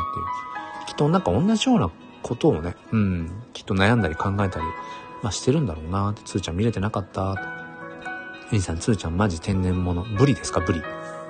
つーちゃんはブリえー、チビ二人に絵本読んでる。あ、絵本読んでくださってる中で聞いてくれてるんですか？ありがとうございます。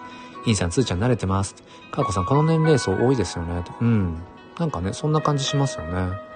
かーこさん、同世代というだけで愛着湧く。うんうん。わかる気がする。だから年齢が全てじゃもちろんないし、年齢によってね、自分よりその年上だったとしても、必ずしも尊敬できるかっていうと、そうじゃない、えー年上っていっぱいいますよね。ちょっと毒づいてる気もするけど、今。うん。でも逆に別に年下だからといって、うん、なんだろうな。ああ、その、すごいな。うん、尊敬するなって人はいっぱいいるし、うん。年齢だけではやっぱくくれないものはあるんだけど、でも、年齢が近いっていうだけで、なんかやっぱり確かにね、愛着湧きますよね。インさん、すみません、黒さん。何故癖強なものですか？ら。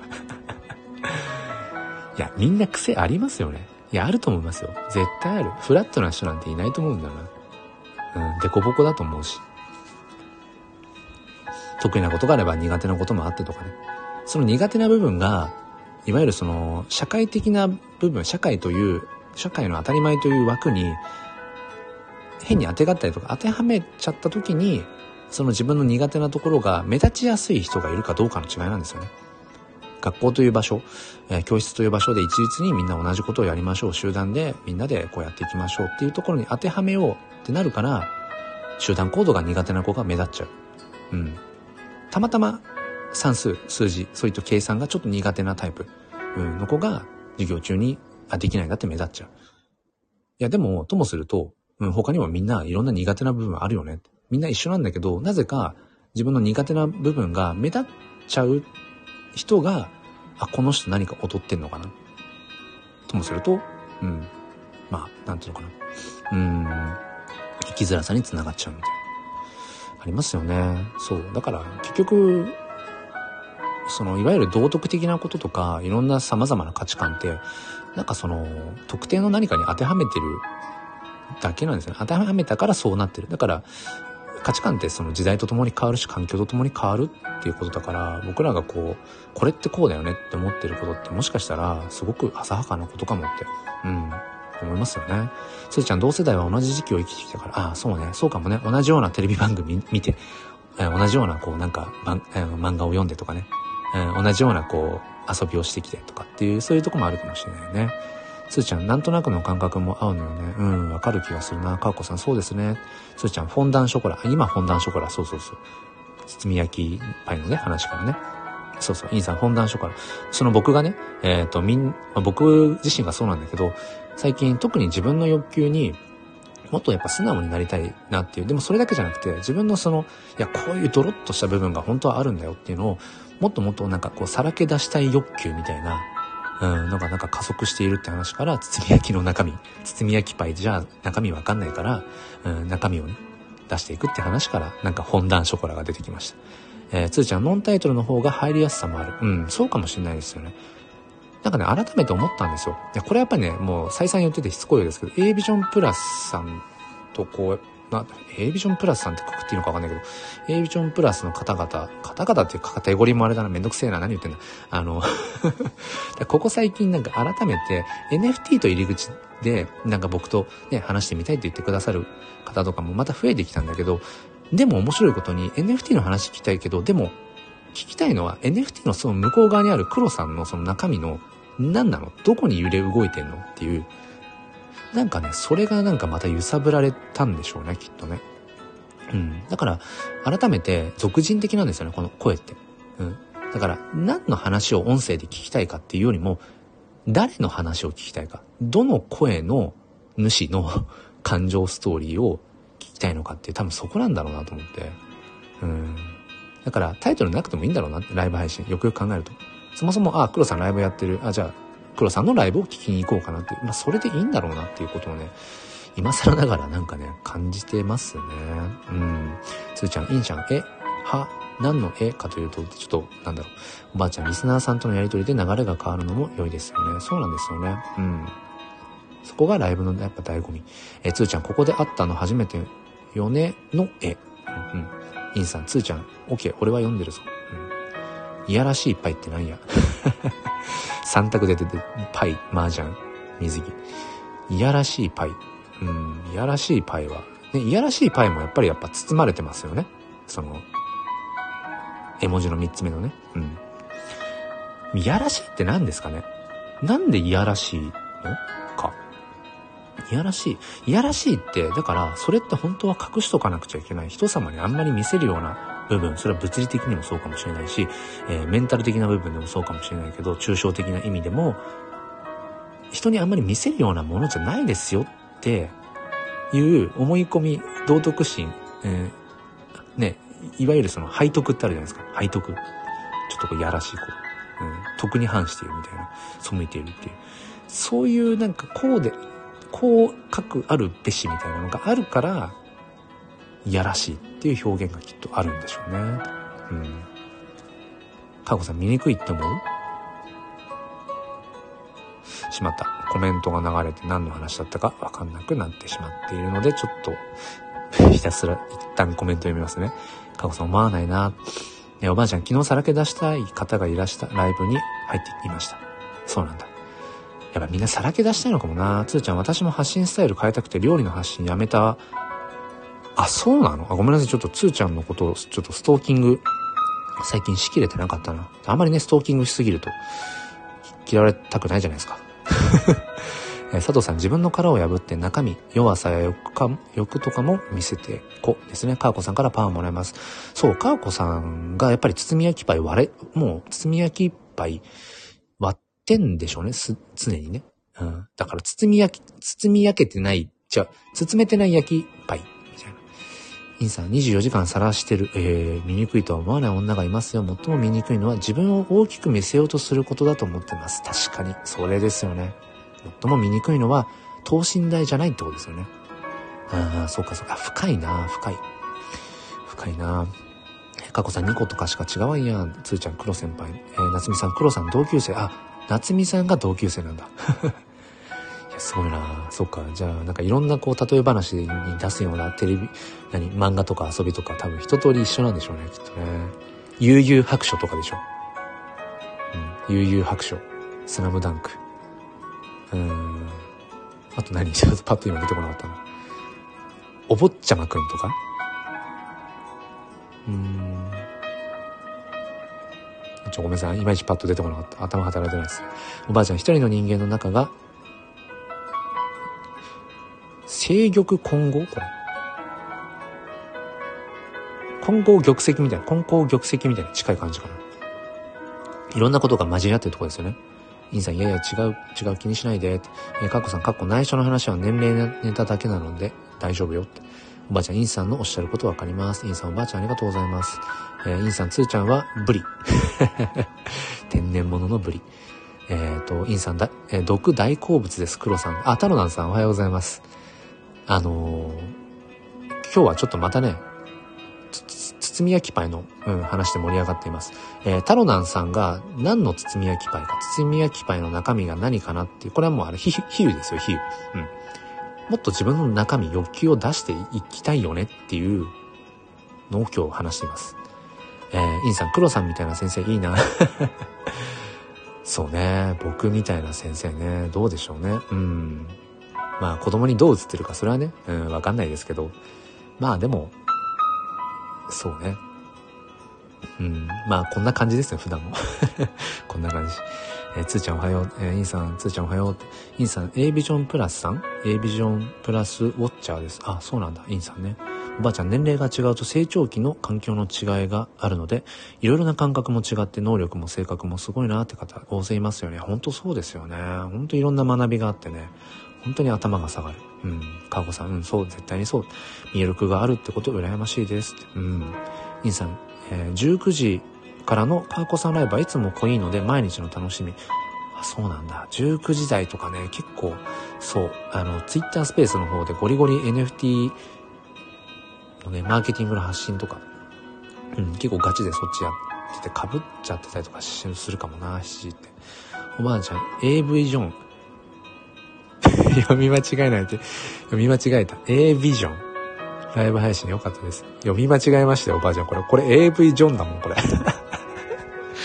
AV ジョンって何でしょう？えー、かよこさんおばあちゃんありがとう。えー、いんちゃんありがとう。おばあちゃん背徳。文字でそのまんま、うん、徳には、ね、背いている。えー、おばあちゃんおはようございます。えー、こんがり焼けて割れて、あ、溢れて割れた？美味しそう。うん。そうね。溢れて割れちゃう時もあるよね。自分の思いが溢れて。つーちゃんおはよう5タップ。長い絵本読み終わったぞ。お疲れ様です。その間に、す5タップ、え、すごいですね。お子さんに長い絵本を読み聞かせしながらこのスタイフのコメント打ってるんですか？いや、僕ね、これこれ男性女性ってくくりたいわけじゃないんだけど、あのー、器用ですよね。僕一つのことしかできないですもん。だってこのスタイフのライブ配信でさえ、喋ってると気づくと目つぶって喋っちゃってるって、だからその喋ることに、なんか集中しちゃうって気づくと目つぶってっちゃうんですよ。で、気づくと、あ、コメントが流れてた。あ、すくめしさんおはようございます。2023年の目標は、起きる。起こすとかっていうこともあるのかな？起きる、起こす。うん。いいですね。そう、だからね、器用だなと思うんですよね。多分それ男性の女性のっていう多分メカニズムの違いもあると思うんですよね。うん。それはね、あると思う。一個のことしかできないもん。おばあちゃん、四文字熟語間違えたか？えー、つーちゃん、私もずっと黒先生の生徒になりたい。そっか。まあでも嬉しいですね。なんか声枯れてるね。ちょっと待ってください。ちょっとコーヒー飲みますね。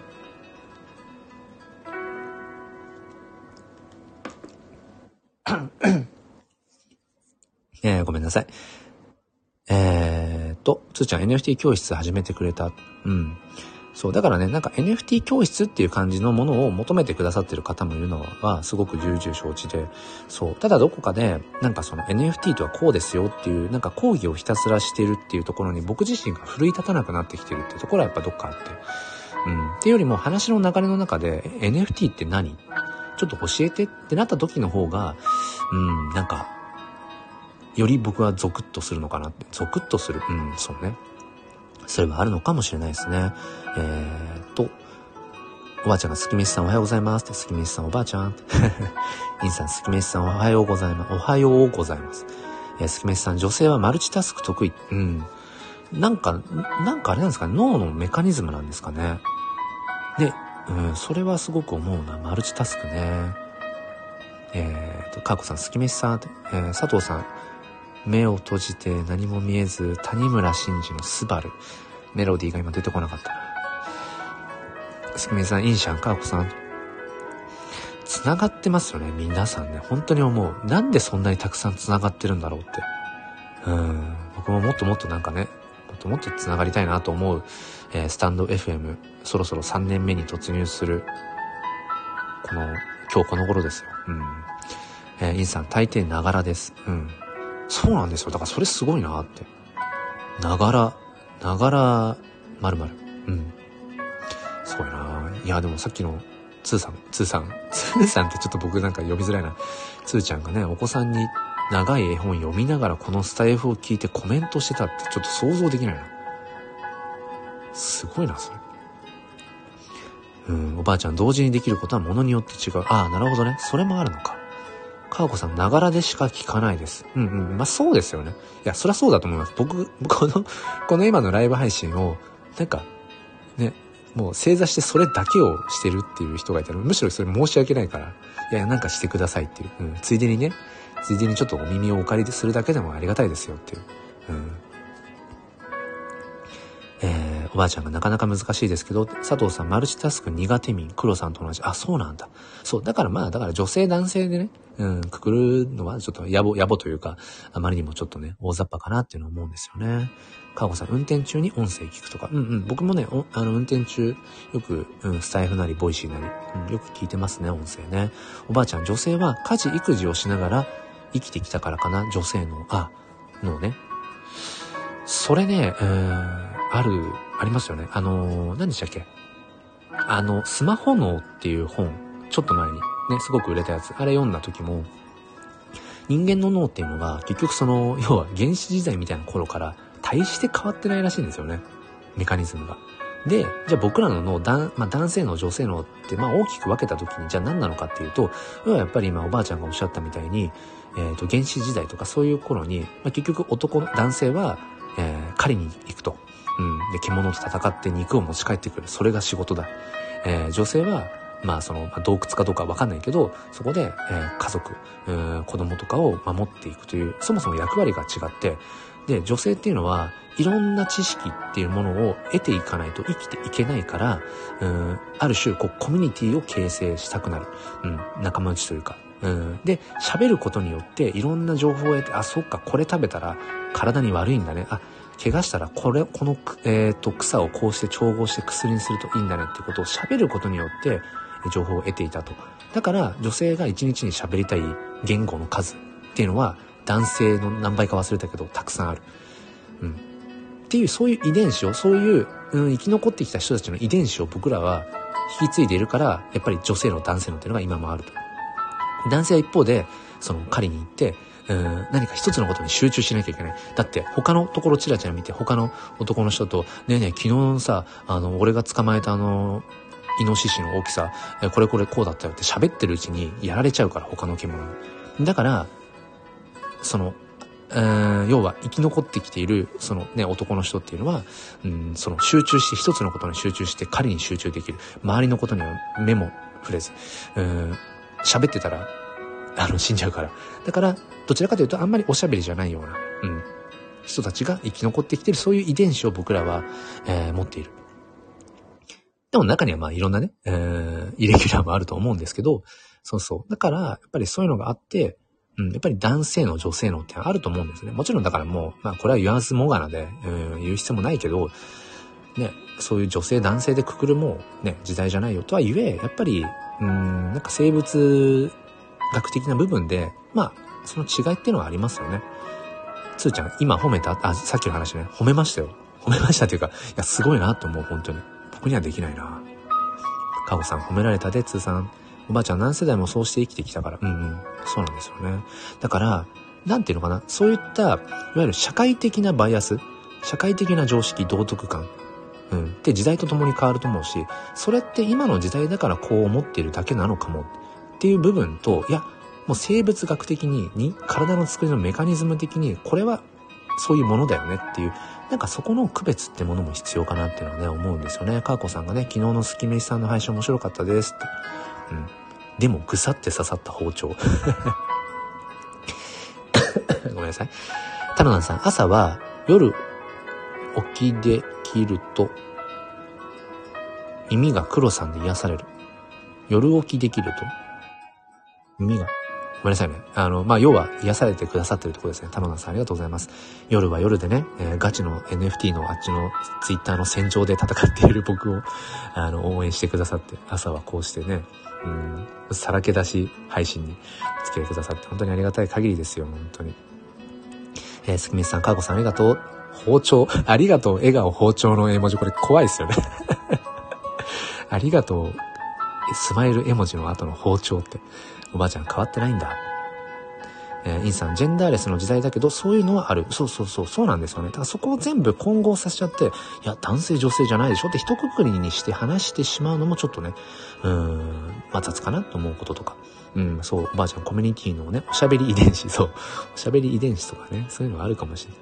月飯さん、性差はありますよね。差別じゃなくて、そうそうそう。だこれを差別と区別が混合してしまうと、話が厄介になっちゃう。うん、いやそういうことじゃないんだよっていう。うん、いわゆるその公平と平等の違いみたいな。よくありますよね。公平と平等の違い。うん。おばあちゃんそうですね。で、月飯さん、喋らなかったら死んじゃう。関西の女です。いやー、ね、泳いでないと死んじゃう魚みたいなありますよね。うん。インさん、月飯さんですね。えー、タロナさん、夜かける早起き。ああ、そっかそっか、そういうことね。おばあちゃん、体の違いもだけど、適材適所はいろいろ、それがグラデーションだったりするし。うん、そうなんだよね。つーちゃん、すけめしさんご挨拶遅れました。おはようございます。つーちゃん、太郎なんさんおはようございます。すけめしさん、つーちゃん、こちらこそおはようございます。インさん、そうなの。例えば、黒人特有の疾患とかね。えー、黒人特有の疾患とかあるんですね。えー、初めて知った。そうなんだ。差別と区別とデータは別よ。うんうんうんうん。いや勉強になるな勉強になる。うん。いや、これね、もうしつこいようでごめんなさいね。あの、NFT 教室って、ま、銘打ってやっている固定ライブではこの話にはならないんですよね。ここまでの広がりはならない。だやっぱりね、うん、なんかライブ配信のタイトル、ノンタイトルの方がなんかいいのかも。そっちの方が向いてんのかもしれないなって思いますね。僕はやっぱライブ配信の醍醐味っていうか、それが好きな、スタイフのライブ配信が一番好きなのは、なんだろうな、やっぱそこにたまたま来てくださった方々とこうして偶発的にこう生まれていく会話、そこから派生、まあ、ともすると脱線していく、この感じ。これが好きなんだろうなって改めて思いましたね。NFT の話はしたいよ。したいっていうか、まあでも今その Twitter スペースの方でもゴリゴリに毎日 NFT の話はしてるからっていうのもあるかもしれないですね。だからよりこのスタンド FM は、まさに包み焼きパイの中身、もう今日はそれで一貫します。包み焼きパイの中身を出していく。うん。ツイッターではちょっと武装して戦ってるとこあるかもしれない。うん。でも、このスタイフはより包み焼きパイの中身を出していく。自分というこの包み焼きの中身のなんか欲、ありとあらゆる欲望みたいなものを出していく。そういうことなのかもなうん。えー、おばあちゃんおしゃべりの海のマグロ。フード病ありますよね。ああ、そっか。黒人特有のね。えー、つーちゃん、絵本10冊読み終えた。ご飯作りながら聞く。すすぎじゃないですか。すすぎでしょ。絵本10冊読んで。でもそうとは思えないコメント量ですよ。で、さらにそっからご飯作る。いやー、すごいなーいや、でもなんかちょっと、うん。ごめんなさいね。これも変な、変な話ですよ。変な話だけど、もうね、2000、そう、分かった。2023年の目標というか、抱負。包み焼きパイの中身を出す。もう常に出していく。これにします。これにする。そう、だから言うんですけど、でもそんなね、つーちゃんが、つーちゃんの、まあ、お家でね、お子さんに絵本を10冊読んでると。今からご飯作りますっていう、そのつーちゃんの日常生活の耳のところに今僕がいるっていうのは、なんか、これはすごい、やっぱりなんかわかんないけど、嬉しいですよね。つーちゃんの日常生活の中の今耳のところ、半径、半径1センチぐらいですか？半径1センチぐらいのところにお邪魔してるっていうのはなんかすごくやっぱり、うん、なんか嬉しいですね。なんだろう。な、何欲っていうんだろう。えー、おばあちゃん確かにって、つーちゃん常にいながら、うんうんうん、インさん、えー、黄色人はインシュリンが少ない、うんうん、これも事実だし、あ、なるほどね。そっか、そういう、フィジカルのこの体の、そっか、構成要素というか、それによって疾患とかそういったものが変わってくるんですよ。えー、めっちゃ勉強になる。そうなんだ。そっかそっか。おばあちゃん、つーさんいってらっしゃい。私もご飯作ってます。あ、そうなんですか、かわこさん。すごいな。じゃあ、いや、それも嬉しいですね。かわこさんがね、料理をしている、朝ごはん作ってる耳のところにちょっと今お邪魔してるわけですね。いや、いいっすね。うん。つーちゃん、脱線は楽しいよね。インシャンは、私のライブはいつも脱線。うんうん。月飯さん、包み焼きパイ。そう、今日はね、包み焼きパイにずっと例えていて。で皆さんは、皆さんの包み焼きパイの中、中身何ですかって。えー、佐藤さんは、えー、砂糖、砂糖のアイコンにもかかわらず、ビーフシチューパイだと、中身は。で、つーちゃんは、アップルパイかなって言ってました。月飯さんは、の包み焼きパイの中身は何だろうね。うん。おばあちゃん日本人も農耕民族だから。あ、そういうのもありますよね。農耕民族なのか、うん、だどういう、その、なんかね、うん、血筋かっていうのは大きいですよね。インさん、つーちゃんの部屋暑い。ゆったりで始まって暑く、暑くなる。うん。夏美さん、私もご飯作りながら聞いてます。コメントは打てない。ええー、もうありがとうございます。そう言ってね。うん、ながら聞きで。だってね、これいつも言ってるんですけど、今ね、この、前向きファインダーチャンネルのライブ配信の僕のこの朝のね、もう寝ぼけ、寝ぼけって言ってももう起きて2時間以上経つか。もう寝ぼけじゃないな。それを、なんか耳の、片耳か両耳かわかんないですけど、ね。他に選択肢あるわけじゃないですか。もしかしたら今ね、ジャスティン・ビーバーの曲、聴くことだってできるわけだし。うん。まあ、僕はジャスティン・ビーバー好きなだけで今ジャスティン・ビーバーを言っただけなんですけど、選択肢あるわけじゃないですか。他にも、このながら聞きだとしても、その耳のね、可処分時間、耳が空いてるからって言っても、他にもスタイフのライブやってる人いますよ、たくさんね。うん。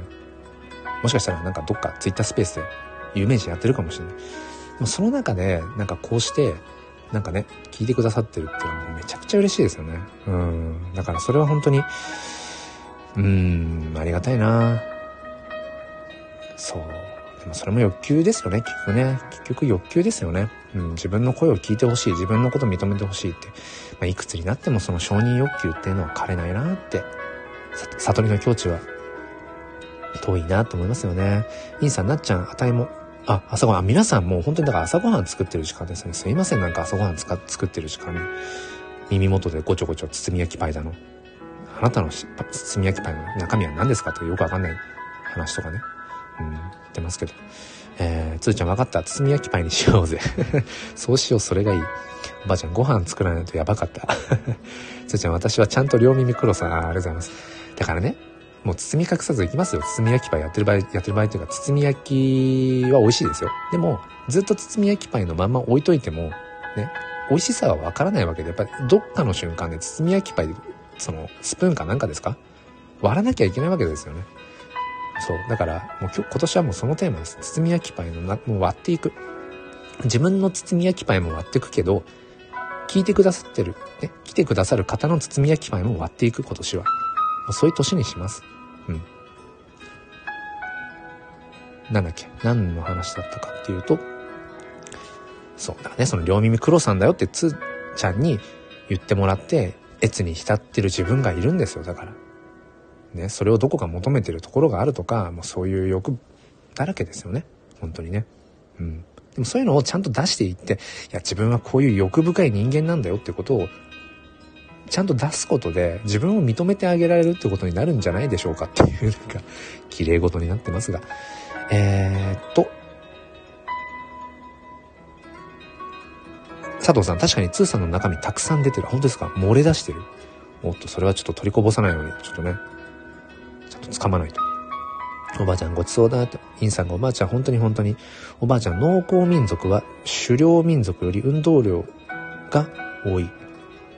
あ、運動量が少ない。ああ、そっかそっか。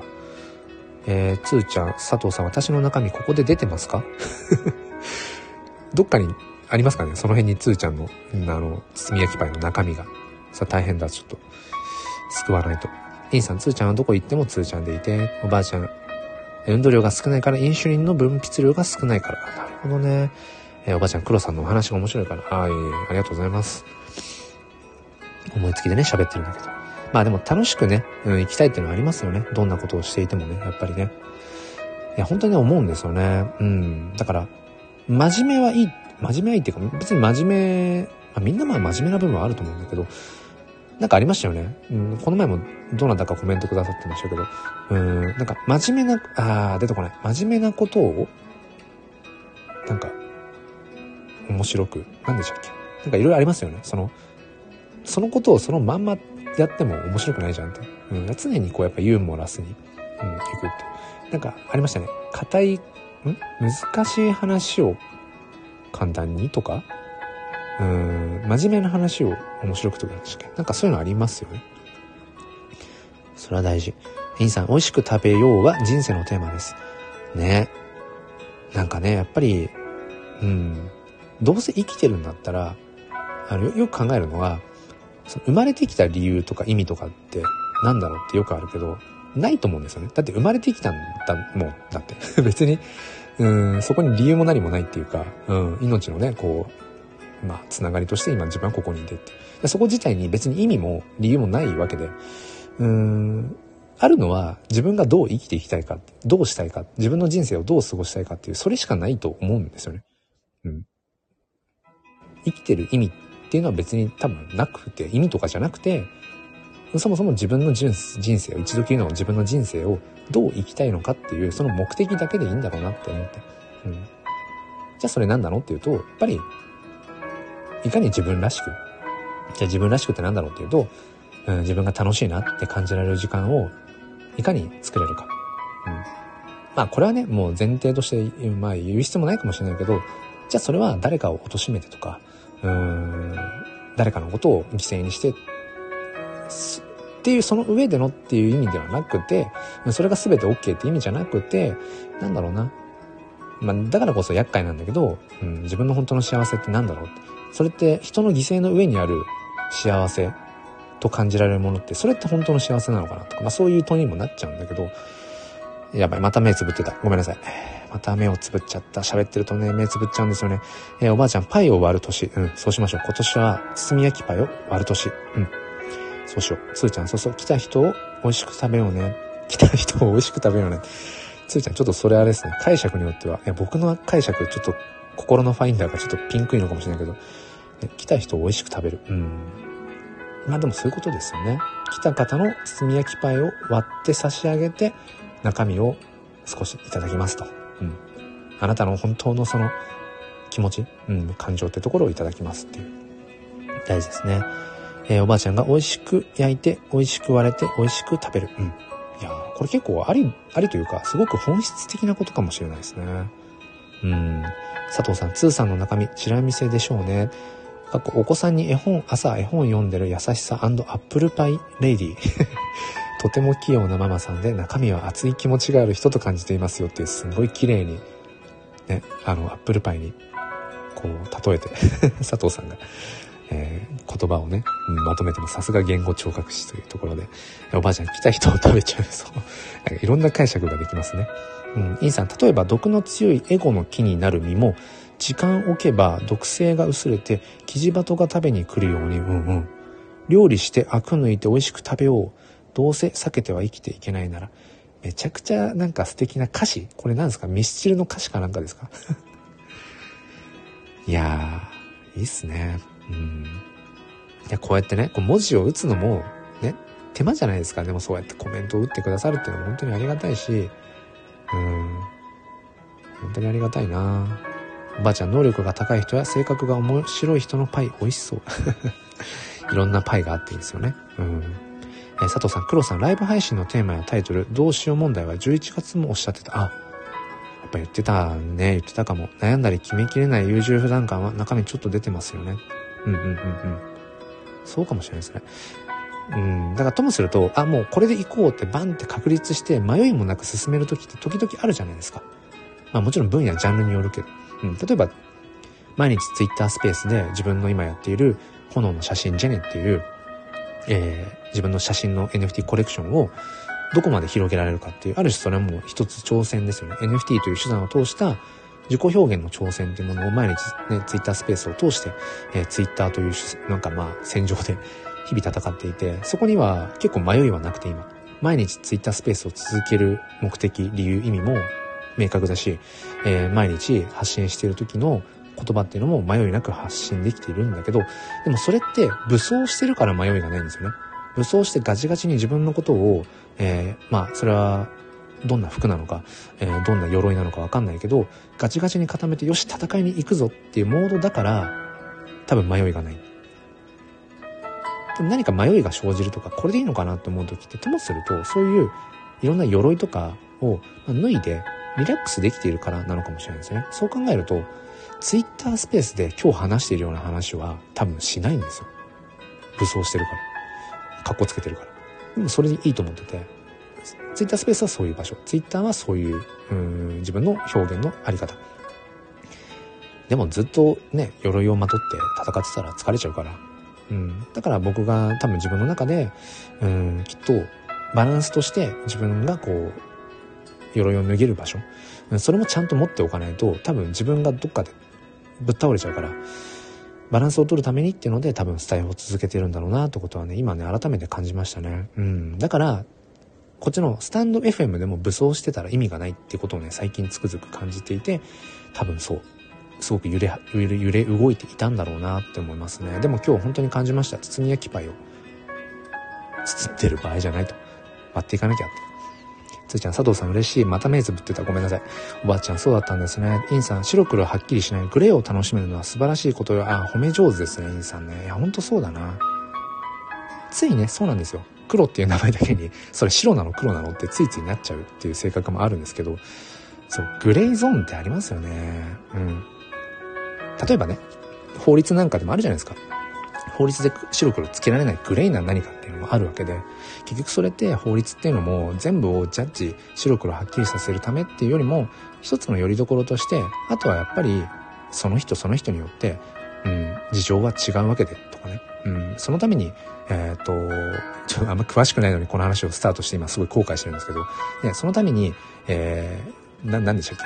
あの、木村拓哉さんがね、やってたあの、ヒーローとかのドラマもありましたけど、何でしたっけ？えっ、ー、と、ん？裁判の時って裁判官、裁判長がいて、検事、検事さんか、うん、がいたりとか弁、弁護士がいたりとか、ね、あの、検事さんとかがいたりとかしてっていうのは、やっぱりいろんなそういう一人一人の違った、うん、そういったところで法律だけでやっぱり、うん、白黒つけられない、グレーな部分を紐解いていくっていう。やめます、この話。いまいちちゃんと、ちゃんと自分は僕は分かってなかった、法律の話とか。えー、おばあちゃんなぜピンク？うん。うん、なんでしょうね。なんでピンクなんだろうな。まあ、横島な何かですよね。えー、つーちゃん、え、美味しく食べない？今度こそ、今度そこ聞かせて。うん。えー、すきめしさん、テーマ絞って深く話すときと雑談的に広く話すときと両方あるのも好きですよ。あ、そうかもしれないですね、すきめしさんね。うん、そうかもしれない。だから、それこそこれも白黒ですよね。うん。こう、こうでなければいけない。一つに決めなきゃいけないわけじゃないんですよね。これも食べたいし、あれも食べたいし、どっちも食べたっていいじゃん。っていうことですよね。うん。なんか今日は食の話に行くな。うん。なんかつーちゃんに引っ張られてるのかもしれない。えー、千秋さん、えー、おはようございます。あ、おはようございます。千秋さん。今日は包み焼きパイの中身を割っていこうという話をしています。うん、包み焼きパイというのは、皆さんを包み焼きパイに例えたときに、まあそのね、包んでるものをこう割って中身をこう、ぱり出していこうよって、まあ出していこうよっていうか自分が出していきたいっていうね、今年はそういう年にしたいっていう。えおばあちゃん、すきめしさんわかります。インさん、すきめしさんわかります。おばあちゃんおはようございます。かわこさんもぐもぐしてる。かわこさんご飯食べてるのね。うん。いや、いやなんか、何ですか？これごめんなさい。もう今日ね、そう、だから包み焼きパイの中身をもう晒していくっていう話なので、言わせてください。あの、変なこれはだからもうあれですよ。なんかこう、かーこさんの日常生活にこう、朝ね、おつ、うん、なんか付き添ってる感じがして、僕はなんか今、変な感じですよ。うん、それこそ。うん、変な感じですよ。えー、っと、夏美さん、ミスチルの歌詞メモ。いや、なんかね、さっきの本当ね、なんかすごくいい言葉でしたよね。うん、佐藤さん、かーこさん、いただきますしてる。インさん、ミスチル、存じません。ミスチルを知らない？あ、ミスチルを知らないんじゃないのね。ミスチルのなんかの歌詞っていうと？や、ミスチルいいですよね。なんかコロナ禍になってね、カラオケ行く機会とかもなかなかなくなって。うん、そう。でもね、ミスチルすごい好きなんですよね。あの、そうそう、あの、歌うのもミスチルの歌ね、歌ってて泣きそうになるもんな。なんかいい曲、いい歌詞すぎて。うん。おばちゃん、インさんとハモった。あ、ハモったの？ハモったの？そうなんだ。かこさん、インちゃんは歌謡曲知らない？夏美さん、ミスターチルドレンという歌を歌ってる人よミスターチルドレン、ああ、そうか、ミスターチルドレンっていう歌を歌ってる人ですね。ミスターチルドレンという歌を歌ってるんじゃなくて、ミスターチルドレンというバンド名ですな。ですな、ですな。そう。桜井さんを筆頭に、4人、4人のメンバーですよ。で、本当に、え、本当にミスチル知らないんですか？えー、佐藤さん、そしてカーコさん、ご飯耳は黒さんコメントという凄まじい同時処理すごい。そうですね。ご飯耳、違う。ご飯耳は黒さん。アンドコメントという凄まじすごいですよね。おばあちゃん、私もテレビ見ないから、スタイフの歌フェスで知ったりします、歌謡曲。あ、そうなんだ。まあ、僕もね、あんまり J-POP を日常的に追ってるっていうわけではもうここ最近はないですけど、まあ、最近どっちかっていうと、うん、K-POP の方が好きかもしれないですね。うん。この前も紅白見て、あ、今年こんな歌があったんだってそこで知るみたいなことたくさんありましたもんね。インさん、ミスターチルドレンはミスチル。あ、そうなんだ、ミスチル。でもそれもね、思い込みですね。全員ミスチルを知ってるっていう思い込みにとらわれていた。かーこさん、なんならご飯炊きながら洗濯回しながら、かっこ家電頼み。すごいですね。じゃあ、かーこさんがね、朝からこう、バタバタ、バタバタというかね、あのー、働いている中にずっと音もさせてもらってるんですね。いやー、ありがたいですね。水戸黄門だ、水戸黄門。えー、っと、おばあちゃん、TPO で発信ありますね。おばあちゃん、白黒うまい。座布団1枚。うんうん。いただきました。えー、インさん、宗教や法律はそうですね。って。うんうんうんうん。あ、さっきのあれね。白黒つけられないって話ね。混ざってくれ、おばあちゃん。うん。おばあちゃん3人いますね、裁判官。うんうんうんうん。そっかそっか。いまいちちゃんと分からずに、なんか、あるんですよ、よくね。ちゃんと分かってないのに、例え話で突然引っ張ってきちゃう。で、話し始めながら、あ、ごめんなさい、いまいちその例え話の着地点よくわからないわって。スキメシさん、グレーゾーンの使い方にこそ人柄が滲み出る。深いな、そっか。白黒つけられないそのグレーな部分を、そこにこそ人柄が滲み出る。あー、もうね、そっかそっか、そうですね。うん。か。いや、なんか今すごい染み込んだな。うん。なるほど、そっかそっか。やっぱこ、そうかもね。グレーな部分。大事かもしれないですね。おばあちゃんですね。つーちゃん、インシャマも管理栄養士さんよ。あ、そうなんですね。インさん管理栄養士さんなんだ。ちょっと、えー、そうなんだ。だからかなだから今日包み焼きパイの話に、やっぱり引っ張られてるんですかね。おばあちゃん、包み焼き、包み焼きそっぱい、焼きパイ、ランチプレート。えー、インさん、つーちゃんは料理研究家同士です。そっかそっか、そういうつながり。かーこさん、変な感じ？ああ、さっきの、なんか、そうそうそうそう、だから、まあもうね、ここまで今日は積み焼きパイの中身の話をしてるから、もうね、その、なんか、見栄とか、なんかそれどう見られるかとかもう取っ払ってって話で言うと、なんかその、だ かそう、かーこさんの日常生活に、を、別に僕は覗いてないですよ。覗、覗いたりとか覗いてるわけじゃないんだけど、なんか覗き見してるような変な感じになるよっていう、変な話です。うん。失礼しました。えー、すきめさん、そうなんですね。私も栄養士資格。あ、そうなんだ。すきめさんも。そうなんだ。佐藤さん、なるほど。それでインスリンの話ね。ああ。いや、学びがいっぱいあるないや、インさん、すきめしさん、おばあちゃん、すきめしさん多彩。ね、すごいなつーちゃん、私も毎日ミスチル聞いてる。あ、そうなんですね。いいですよね。おばあちゃん、ミスチル若い。うん。あ、そうか、おばあちゃんからするとちょっとまあ若い感じのあれなのかな。えー、すきめさん、何でも一丁紙。一丁紙って何ですか？一丁紙。つーちゃん、またミスチルのライブ行きたい。あー、ミスチルのライブ行ったことあるんですね。えー、行ったことないな。でも、うん、すごく良さそうだな。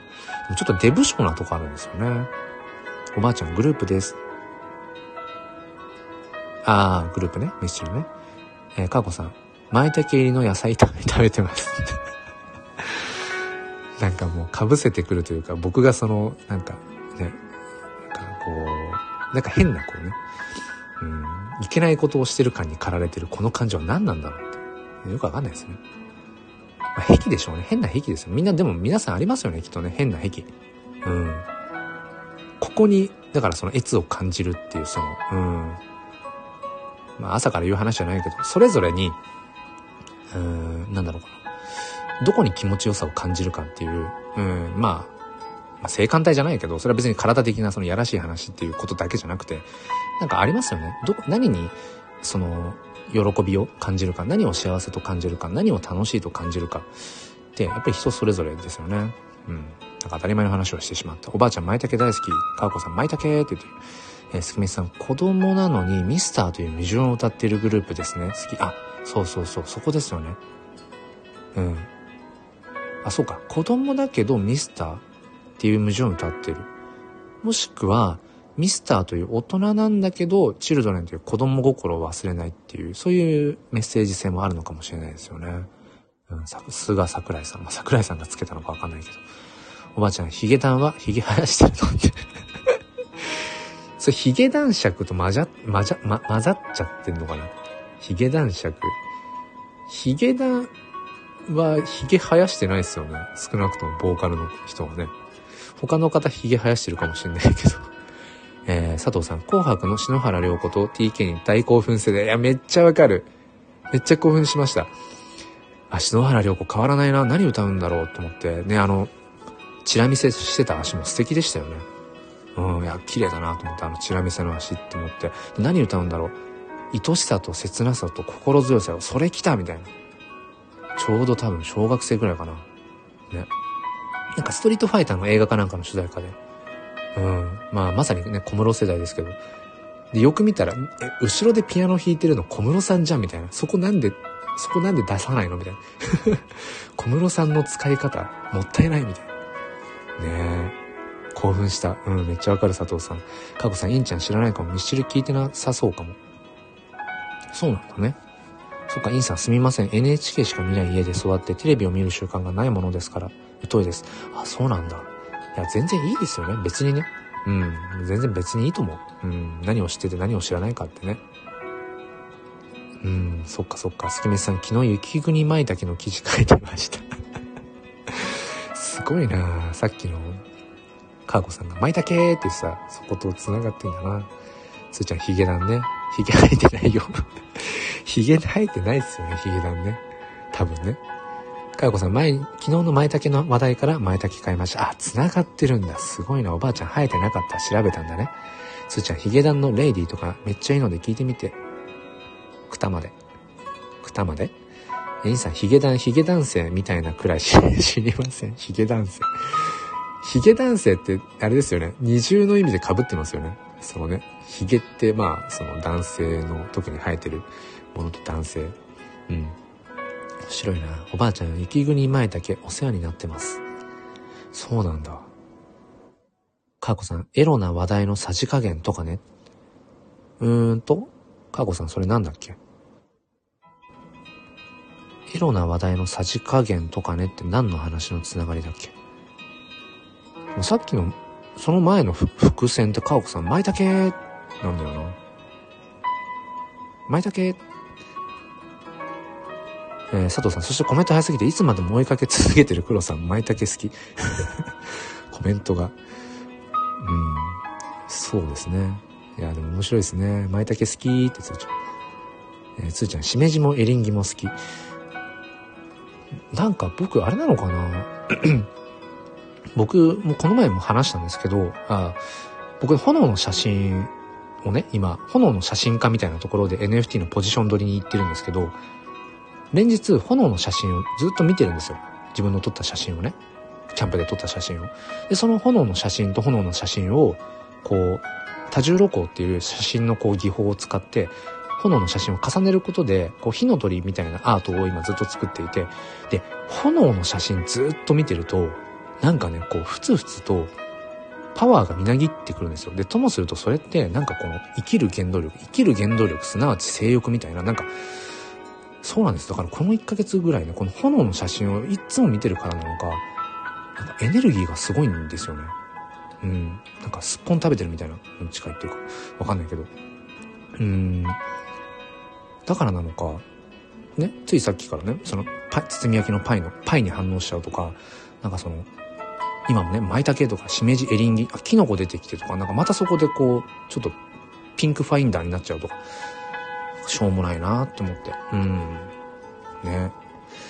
えー、佐藤さん、舞茸のホイル焼きもいいね。ホイル包み焼き。あ、包み焼きね、いいですね。舞茸ね。舞茸最近食べてないな。つーちゃん、それぞれの味があっていいじゃん。人と同じ。うん、まさにまさに。うん。インさん、キノコは世界を救います。いっぱい食べましょう。えー、おばあちゃん、黒さん真面目だから責任感でコメントを丁寧に追う。あ、これね、あの、コメントをちゃんと全部追ってるって、まあ、真面目とか僕の気質もあるのかもしれないですけど、基本的にライブ配信、まあ、アーカイブで残してるんですね。で、結構自分でアーカイブ聞くこともあって、で、それ何かっていうと、自分がそのちゃんと喋れてるかっていうその復習もあるし、あとは、誰が来てくださってたかなってことを、アーカイブで聞いた時に文字全部消えちゃうじゃないですか、コメント。で、それ僕すごくなんか切なくていつも。まあいいんですよ。その、その切ないっていうか、切な。この瞬間の切なだけの価値っていう意味でもいいんだけど、なんか後で、あ、そうそう、こういう会話があったなとか、誰々さんがこんなこと言ってくれてたなってことを、なんかね、聞き返すときに、そう、それがあってね、コメントね、ちゃんとね、読み上げてるっていうのがね、ありますね。つーちゃんね、インシャン。えー、スキミスさんがね、キノコも種類混ぜると旨味ます。うんうんうん。混ぜましょう。そっかそっか。でもやっぱ料理に例えていけるんだな。スキミスさん、一丁紙言わないの？あ、そうそう、さっき一丁紙って何？っていう話言ったな。一丁紙なんだろう、つーちゃんが。かこさん言わないかもわかりません。つーちゃん、一丁前のこと？おばあちゃん、年齢増えてもいつまでも若者のイメージミスチル。まあ、あるかもしれないですね。それはね。千秋さん、そうですね。癖しかないですね。いや、千秋さん、あの、あの、二つ目のコメントがその、そうですね、癖しかないですねっていう、数少ないコメントだからこそこの癖しかないですねがインパクトありすぎなんですけど。千秋さん癖だらけなの？そうなの？えー、ぜひその包み焼きパイの、癖だらけ包み焼きパイの中身がめっちゃ知りたいですね、それね。えー、どんな癖があるんだろう？あ、壁壁しかない。壁の方かな。スキメシさん、スキメショックで膝から崩れてます。スキメシ、あ、スキメシさんがショック、あ、ショックで膝から崩れてますね。スキメシ、スキメショックだとなんかあの、必殺技みたいだもんね。おばあちゃん、おおばあちゃんも一丁紙あの、初聞きだって。かこさんわかりません。おばあちゃんもわからないって。あ、でも千秋さん一丁紙言う。一丁紙ってなんだろうつーちゃん女子力の高さ。あ、女子力？女子率、あ、女子率ね。あ、このライブ配信の女子率？ああ。そうですね。うん。まあなんかそういうね、うん、そういう感じになるのかもしれないですね。確かにあんまり、なんか男性が多いって感じにならないかもしれないですね、いつもね。なんだろうね。おばあちゃん、性感帯とか言い出した。あ、そうそうそう。あ、別にね、あの、変な意味じゃなくて。いや、別に変な意味じゃないですよね。性感帯って別に変なあれじゃないもんな。うん。え、すきめさん、千秋さん、千秋さん、すきめさん握手してる。おばあちゃん、ピンク出た。ちょピンクファインダー、そうですね。でも、でも、皆さんも絶対、あ、わかんない。それ人によるのかな？なんか、ピンクい日ってありますよね、きっとね。えー、かこさん、どういう意味でしょう？一丁紙ね。うん、おばあちゃん、意味は関西圏かなせいちゃん、小室世代って。月見さん、何にでも首を突っ込むこと。あ、一丁噛むかってことか。一丁噛み。ああ、一丁噛み。何にでも首を突っ込む。ああ、なるほどね。一丁噛み。千秋さん、一丁噛みあれ？これ知っていたり、何、何にでも口を出せちゃう的な。ああ、そういうのを一丁噛みって言うんだ。ええー、初めて聞いた。ねえ、かこさん、勉強になりますね。えー、つーちゃん、平安めさんとちーちゃん。勉強になります。うん。おばあちゃん、小室さんのパイもいろいろなものが溢れてた。小室さんのパイね。かこさん、小室さんお元気そうでしたか？テレビ見てないです。まあ、元気ですよね。まあ、ピンクつながりで小室さん、ここ最近ずっと髪の毛ピンクですよね。ピンクファインダーなのかな？えー、つーちゃん、紅白寝ちゃって見てないそうね。そうね。うん。あるあるですよね。紅白がなかなか見れなくなる、その子育て世代ってね。おばあちゃん、噛む、噛むなんですね。あ、一丁噛む。一丁噛む。えー、つーちゃん、サイレントメンバーが出てくることだけは知ってたんだけど、見たかったな、小室さん。うん。小室さんもね、いろいろありましたよね。おばあちゃん、なるほど。月見さん、いろんなパイを一口ずつかじって、これ美味しい、これいまいち、これはって感じ。一丁噛み。ああ、ああ、ああ、ああ。そうかもね。つまみ食いのね、うん、ことね。一丁噛み、なるほど。えー、佐藤さん、小室さん、おばさん化してた。わかる。おばさん化してた気がする。うん。よくね、年重ねていくと、その、おじいちゃんもおばあちゃんも、なんか、区別がつかなくなってくるってありますよね。なんか、おばあ、おばあちゃんとおじいちゃんの境がなくなっていくみたいな。うん、かこさん、今ググってきました。関西弁。あ、そうなんだ。うん、月見さん、エロの話はグレーゾーンの扱い方ですね。まあ、そうかもしれないですね。うん。でもこれもね、なんか、エロを、エロとして表現するのか、いや、人間の本質本能だよねっていうので語るかで、またちょっと変わってきますよね。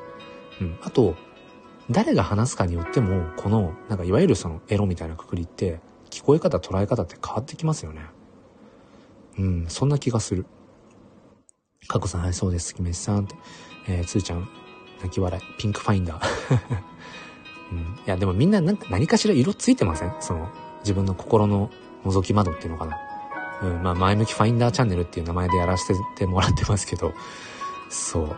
皆さん何かしらやっぱりね、心の覗き窓、なんか色ついてると思うんだよな。まあ、別にそれはね、あの、でかひか、よしあしっていう話じゃなくて。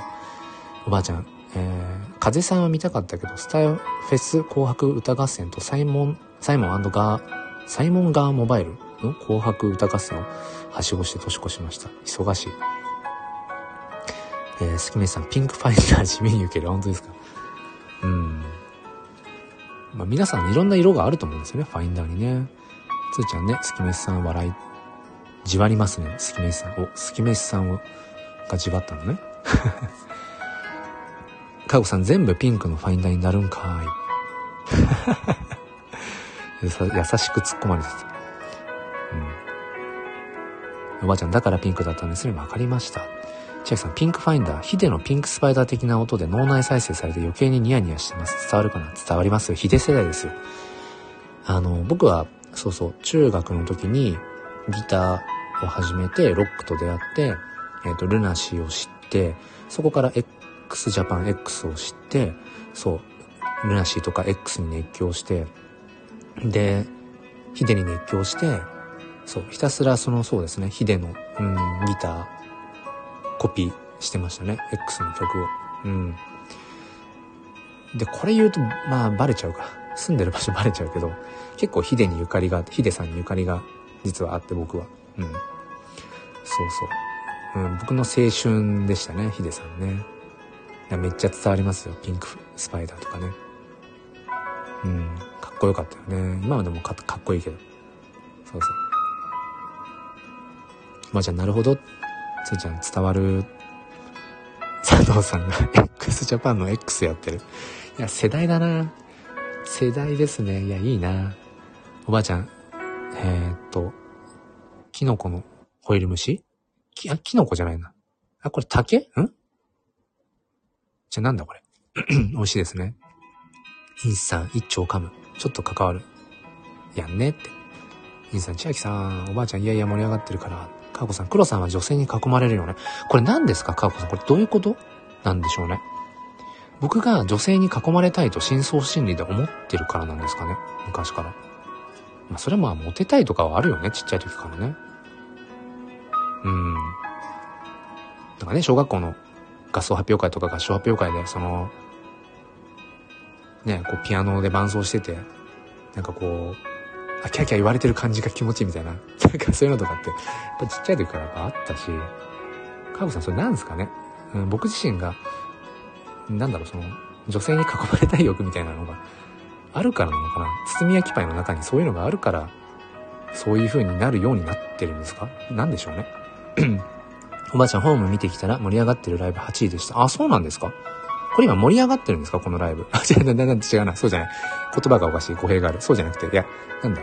スタイフの、あのー、UI 的に盛り上がってるに入ってるとこですか？あ、そうなんだ。なんか正直ね、よくわかんないです。あの、盛り上がってる基準が。うん。そうそうそう。もう、カーコさんとかね、盛り上がってるライブとか、なんかよくいる気がする。スキミスさんなんかもよくいる気がする。えー、つーちゃん、いい声の人のところは女子率高い。ああ、そういうこと？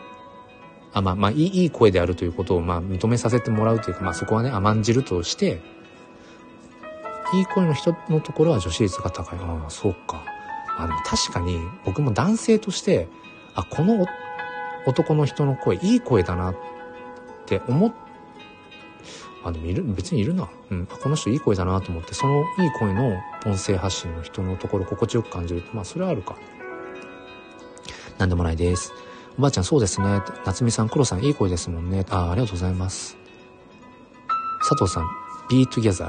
この世代。be together ね。ね世代ですよね。うん。あ、でもね、夏美さんなんかね、眠くなる声とも言われますね。眠くなるって。うん。そう、眠くなる。でもそれ、教師として眠くなる声ってダメだよねって思うんですけど。話戻るとあれですね、スタイフのその盛り上がってるライブのところに上がるのって多分、えっ、ー、と、コメントの流れてくスピードとか、あの、視聴者数とか多分その辺の掛け算なんでしょうね。でもなんかコメント数がどれぐらいの勢いで流れてるかっていうのは、なんか盛り上がってるライブにどうなるかっていう、そこなんか紐づいてる気しますよね。おばあちゃんいい声ですよってありがとうございます。かこさん、鈴木亜美ちゃん、あー、懐かしいな懐かしい。アミーゴ、あー、スキメシさん、アミーゴ懐かしい。かこさん、アミーゴです懐かしいな佐藤さん笑ってるけど、おばあちゃん、え、ピンクヘアなんだ。あ、小村さん、小室さんね、最近ね。えー、かこさん、けいこさんもお元気なのかしら。ね、見ないですね。なんかね、いろいろあったんだよね、きっとね。うん。でもなんかその、そういうね、うん、芸能人とか、有名な人とか、人からすごいね、こう注目されるような人たちって、その精神疾患に陥ることって少なくないですよね。若干脱線するけど、昨日かな、一昨日の夜、あの、赤西仁さん、うん、が、ツイッタースペースやってたんですよ。で、僕、そう、赤西仁、すごい好きで、めちゃくちゃ好きで、あの、その夏のメタバースライブで、そう、赤西仁さんの弾き語りとかもやったんですけど、っていうぐらい好きで、うん。なんだろうな。まあ多分もろ、もろ同世代っていうのもあるし、やっぱすげえかっこいいなって、そのね、指、あのー、めちゃめちゃカトゥーンとしてね、えー、前世紀の時に向けて、自分はやっぱり自分の歌を追求したいからって言って、うん、渡米して、自力で英語勉強して、うん、自分の歌とその、なんだろうな、うん、歌一つでって言って、こう、あとダンスでって言ってやっているその姿がやっぱりすごくかっこいいなと思うし、うん。で、その、その赤西仁さんがスペース開いてて、お、なんかスペースやってると思って。そしたら、視聴者数が、ツイッタースペースの視聴者数が、約10万人って表示されてて、スペース10万人同時で聞いてるって何と思って。まあ、それもそのはずで、そう、赤西仁さんと、あの、タッキーが2人でスペースやってて、まあそりゃ10万人来るわな、みたいな。余談でした。えー、つーちゃんあるある、いろんなパイかじりたい。ダメだ、ピンクファインダーだ。いろんなパイかじりたいってなんか、ダメだな。えー、かこさん、小室さんたちって離婚されたんだっけ？過去井戸端的な話かと。うん、よくわかんないですね。あんまりなんかその、いわゆる芸能人のなんか、結婚離婚とかそういうなんか、まあ、いわゆるゴシップ的なの、あんまりというか、うん、あんま興味なかったっていうのもあって、うん、おばあちゃん、えー、小室さんググろうって、えー、つーちゃん、エロじゃない性教育大事。そうですね。うん。なんかエロって言っちゃうとね、浅はかな感じだけど、うん、でもしょうがないよね。だって、僕ら人間はそのね、種を残していくっていうのが根源にあるから、インプットされてるからね、そういうのは。うん。だここの世界から、いわゆるその性欲という三大欲求のうちの性欲がなくなったら、まあ、人類途絶えますからね。わかんないけど。わかんないけど。えー、かよこさん、あ、離婚してた。あ、そうなんだ。かよこさん、小村さんとけいこさん、2021年に、そうなんだ。うーん、おばあちゃん同じ話でも爽やかに聞こえる方と、えーって方がいますね。ああ、そうですね。うん。僕はなんかどっかあるかも。その、まあ、いわゆるエロってくくられちゃうような感じの話だとしても、うん、なんかちゃんとそういうのを大事な話だよねって話せる人でありたいっていうのはどっかあるかもしれないですね。えっ、ー、と、佐藤さん、それこそ小室さんフェニックスだよね。何度でも返り咲く。うんうん、そうですね。つーちゃん、私も夫と結婚の意味を最近語り合ってます。うんうん、大事。大事ですよね。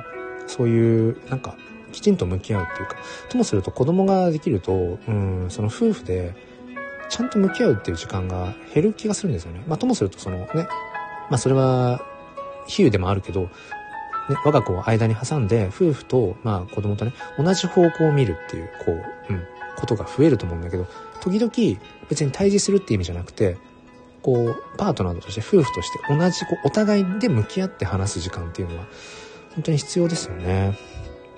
おばあちゃん、スタイフのアミゴさんだと思ってた。あ、アミゴさんという方ね、スタイフでね。おばあちゃん、キノコです。ありがとうございます。インさん、いやいや、逆でね、女性にベタベタデレデレしないから付きやす、付き合いやすいんだと思いますよ。いいフィルターです。気取っててもベタベタする異性なら気持ち悪く感じる人です。あ、なるほどね。そうか。あ確かに別に女性にベタベタデレデレはしないかもな。うん。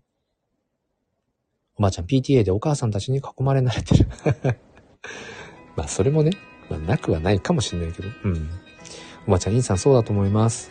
催眠ボイス それ催眠ボイスだ、あ、催眠ボイス？睡眠じゃなくてね。それちょっと危ないですよね。うん、催眠術にかけてるとそれは違うんです。ダメだ。かよこさん、けいこさんの人生気になる。うん。そっかそっか。そうですよね。かこさん、今大分でラジオやってる。あ、そうなんだ。インさん、性的モテを意識する人は性別たがわず聞きにくいし行きません。なんか違うなって感じ。そっか。やっぱり包み焼きパイの中身は包んでいてもやっぱり香っちゃうってことですよね。まあ確かにビーフシチューパイあったら、これビーフシチューパイですって言われないで突然パイ出されても、香りで漂ってきたこれビーフシチューパイだなってわかりますもんね、多分ね。まあアップルパイも多分言われずに出てきたら多分アップル、リンゴの香り多分するでしょうしね。そういうことですかね そういうことそういうことかなうん。モテたいモテたいって思っている、そういう包み焼きパイの人は、それが滲み出ちゃうとこですね。隠してても。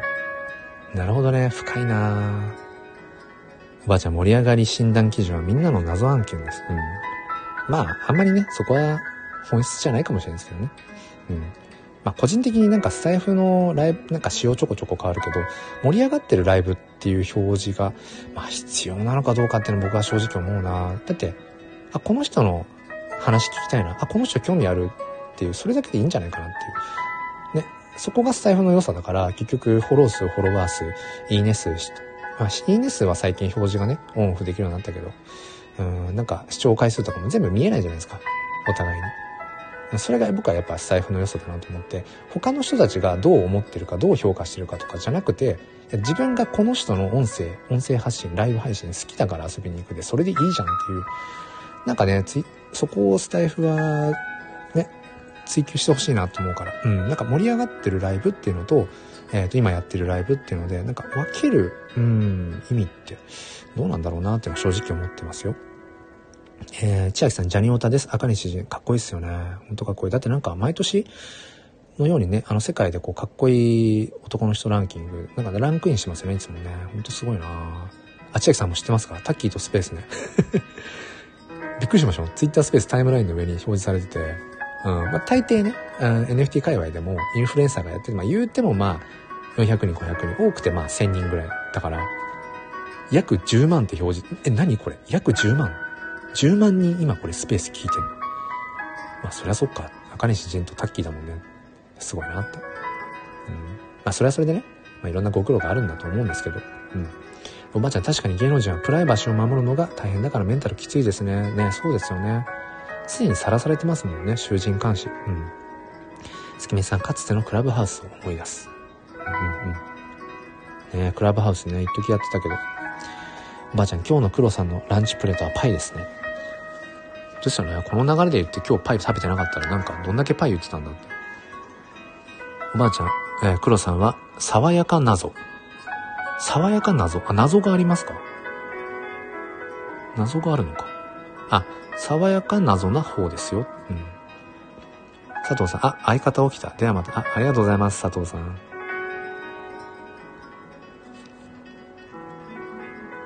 良い一日をお過ごしください。おばあちゃんがね、睡眠導入ボイスでした？あ、睡眠導入ボイスが催眠ボイスになっちゃったのね。バイバイって。インさん、隠しても出る出る。えー、かこさん、黒さんの喋り続ける感じは、ああ、先生なんだなって思う。あ、本当ですか？そうなんだ。喋り続ける感じ？うーん。なるほどね。そっかそっか。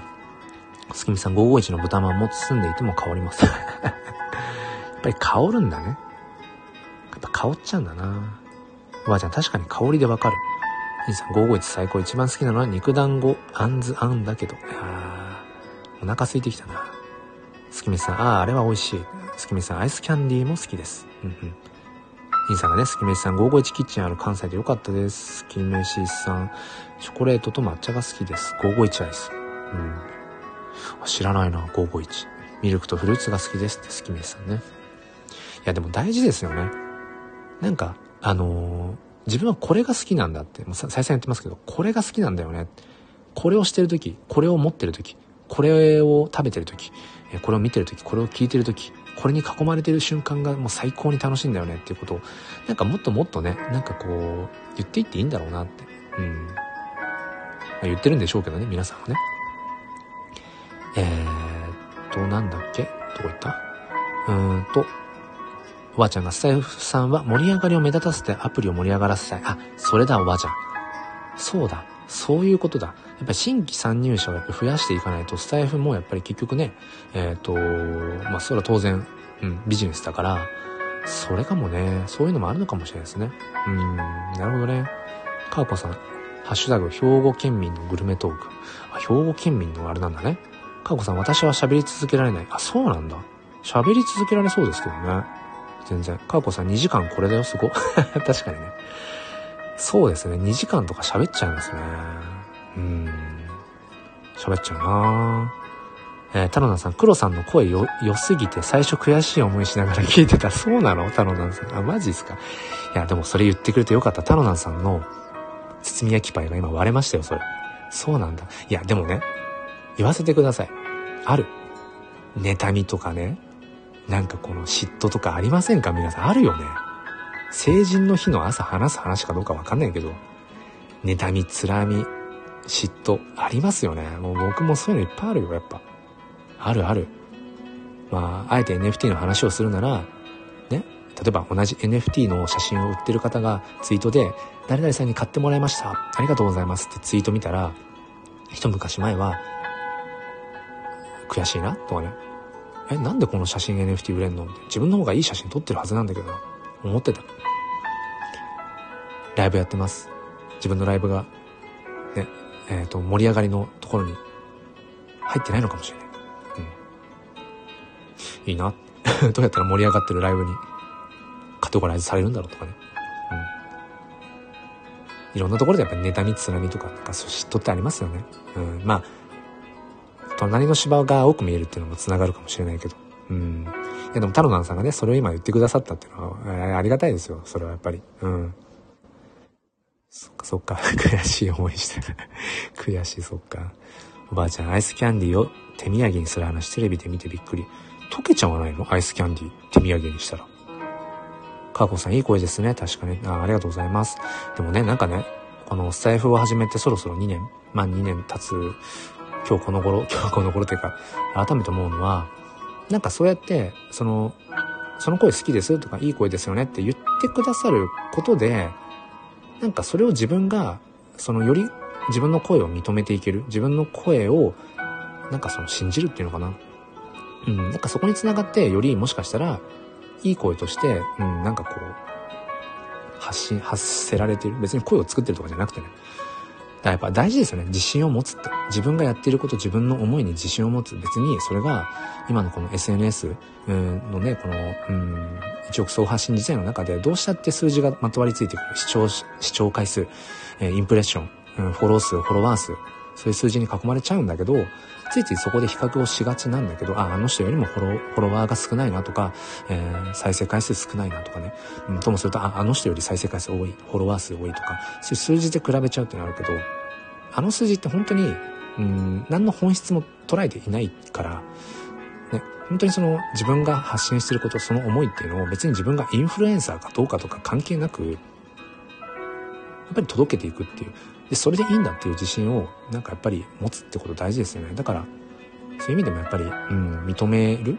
認めて、認め合えるってやっぱ大事なんだろうな。タロナさんなんて羨ましいんだと思ってました？そうだったんだね。おばあちゃん、ドライアイス売れますね。あ、そうね。ドライアイスと一緒に。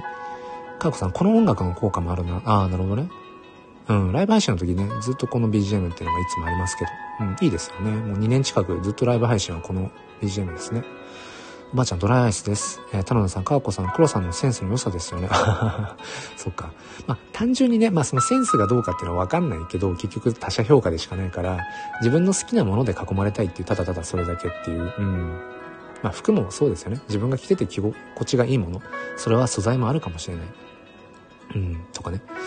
いろいろね。おばあちゃん、本当だ、2時間。うんうんうん。そうですね。千秋さん、うん、素敵な声、嫉妬する気持ちわかります。そうか。うん。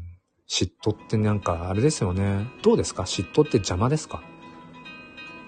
嫉妬という気持ちはいらないですかね？どうでしょう？うん。僕は嫉妬、嫉妬心があるからこそ向上心がそこに生まれるっていうのもね、思うんですけどね。うん。でもその妬んでる自分が嫌だっていうのはありますよね。いや、これ今なんか嫉妬してるこの自分の醜い心みたいな。でもそれって醜いわけじゃないよって自分になんかこう言ってあげてもいいのかなって。うん、だって、そこに出てきた感情って、その感情自体に善悪はないのかなっていう。うん。だって感情は感情でしょっていう。出てきた感情に善悪はなくて、うん、その感情とどう向き合うか、どう解釈するかだけなんだろうなってね。かごさん、人前で話してる人の話し方、あ、本当ですか？あ、そうなんだ。そういうのがあるんだ。おばあちゃん、若いうちは結構ありました。嫉妬か、羨ましい、羨ましいとかね。夏美さん、おばあちゃん、羨ましくはない、なくなっていくんですか？おばあちゃん、羨ましい。かーこさん、声に嫉妬はないかなって月見さん、嫉妬が減ってきたから年取ったなと思う。ああ、そうなんだ。嫉妬心って減ってくんですね。まあでもその欲求ってやっぱ減ってくのかな、年とともに。うん。だから睡眠欲、なんだか、なんか寝る時間、寝てられる時間が減ってくっていうのありますよね。でもあれは体力の問題か。寝るって体力使うんですよね。だから若い人ほど長い時間寝れるって赤ちゃんとか十何時間寝てますもんね。かこさん、自分がチャレンジしてると嫉妬しますね。できない自分を見せ、あるかも。自分がそこの領域分野において自分がチャレンジしているところで活躍してる人とか自分よりもうまくいってる人を見るとやっぱ嫉妬するってあるかも。逆に自分が全然別にチャレンジしてるとか自分ごととしていないような領域で活躍してる人とか見ても嫉妬って生まれないかもしれないですね。そっか。自分がこれだけ頑張ってるのにとかこれだけやってるのにって思いが強ければ強いほど裏返しで嫉妬心が生まれるのか。なるほどね。おばあちゃんいろいろ気にならなくなってきました。そうなんだ。まあでもそれ、どうなんだろうな。やっぱそういうもんなのかな。うん。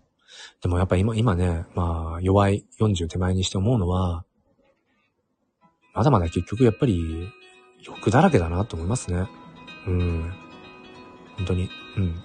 まあ、生活安全欲求、生理的安全欲求みたいなものはある程度ね、満たされてるかもしれないけど、家庭があって住む家があってとか、まあ、いわゆるその収入源、安定した収入源としての、うん、まあ仕事もあってとか、ある程度の基本的な欲求は満たされてると思うんだけど、それでもやっぱりそのね、所得欲求、うん、コミュニティ探しとか、うん、あとはやっぱ承認欲求、うん、自己実現欲求、うん、まあ金銭欲、食欲、まあ性欲も含めてですけど、なんかまあ、ね、その欲、欲まみれだなってことをね、つくづく感じますよね。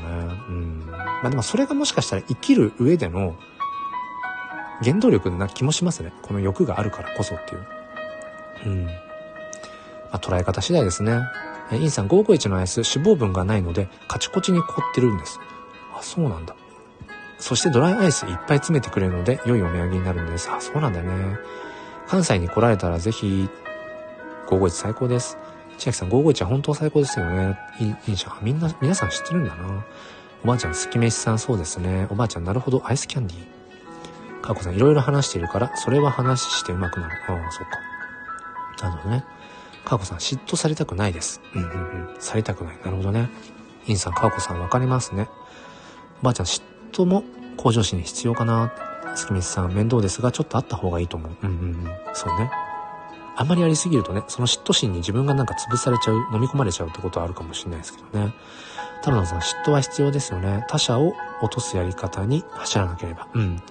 そこはやっぱり何でもセットでそうですよね。やっぱ自分らしくあろうよ。自分の好きなことを突き詰めようよ。やりたいことをやろうよ。でもそれと、うん、他者を貶めるっていうことが OK っていうわけではないっていうのは、まあそれは必ずセットで語られるべきですよね。それがね、ともすると、え、何その自分らしく生きるって、じゃあその、ね、他人のことどうでもいいっていうことなの？っていうふうに、うん、受け取られてしまうこともなくはないんだけど、いや、そうじゃなくてね、って、だそこが難しいんですよね。まさにアドラー心理学じゃないけど、うん、やっぱりね、うん、生きていく上での悩み大半、大半の悩みっていうのはやっぱり他者との関連のこと。うん、他者という存在があるからこそ、そこに僕らは悩みが生まれるっていう。まあでも常にやっぱり他人の評価にさらされてるとこはありますよね。他人の目を見てどうなのか。うん。ともすると、あ、この人を自分の手で変えたいみたいな。うん。でもそれは自分の領域じゃなくて他人の領域だとかね。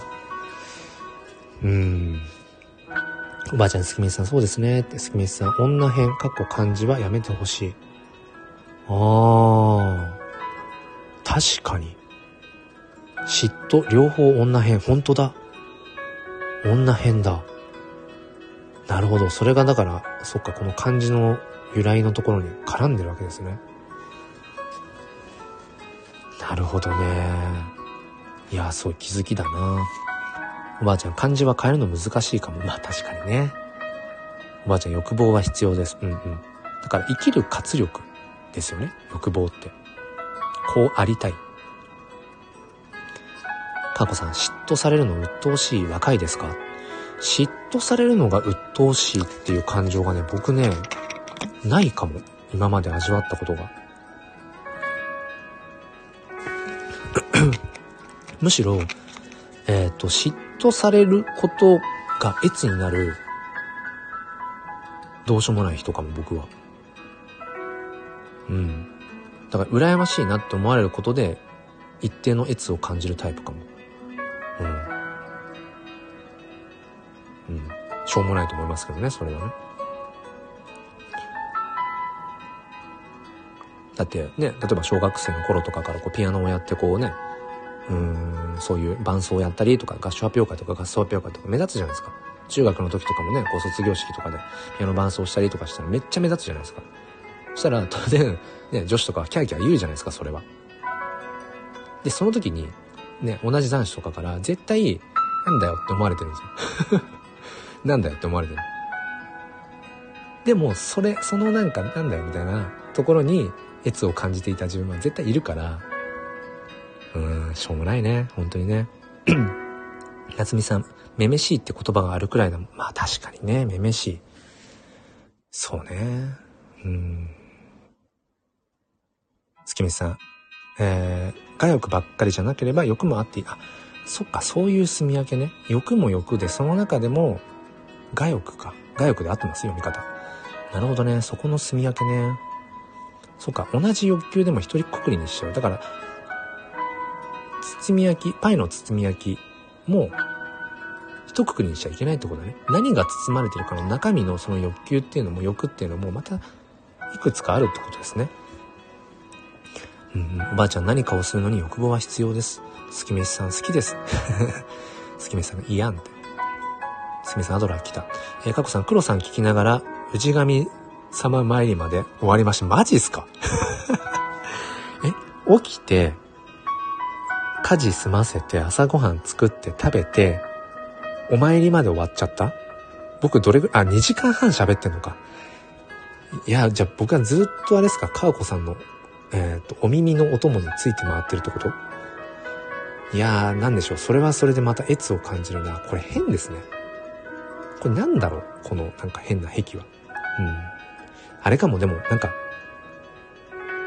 今日はね、もう包み焼きパイの中をもう包み隠さず行くっていう、まあ特に回、そして今年の2023年はそれがまあテーマなので、もう出してきますけど、やっぱり誰かを独占できてるっていうか、か結局このライブ配信もそうじゃないですか。まあなら、ながら聞きとはいえ、ね、えー、どなたかの耳の可処分時間を僕がもらってる、そこを独占させてもらってるわけですよね。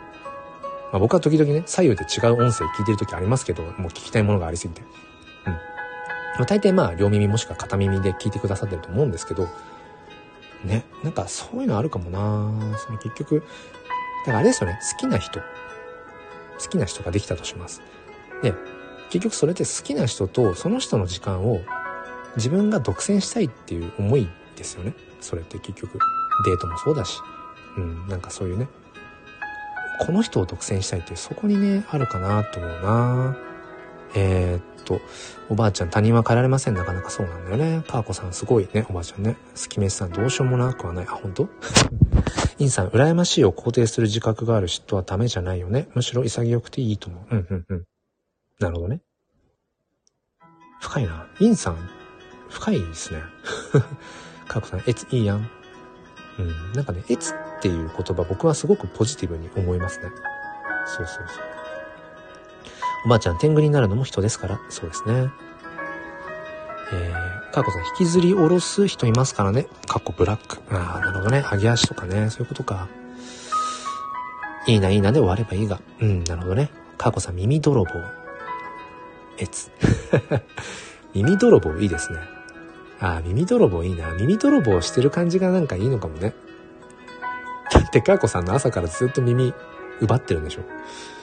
それはもうね、あの、承認欲求、自己実現欲求爆上がりですよね。うん。かーこさん、あなたの時間を奪いたいの いや、かーこさん、それね、語尾がただの丸っていうところにね、すごく艶がある。なんだろうな。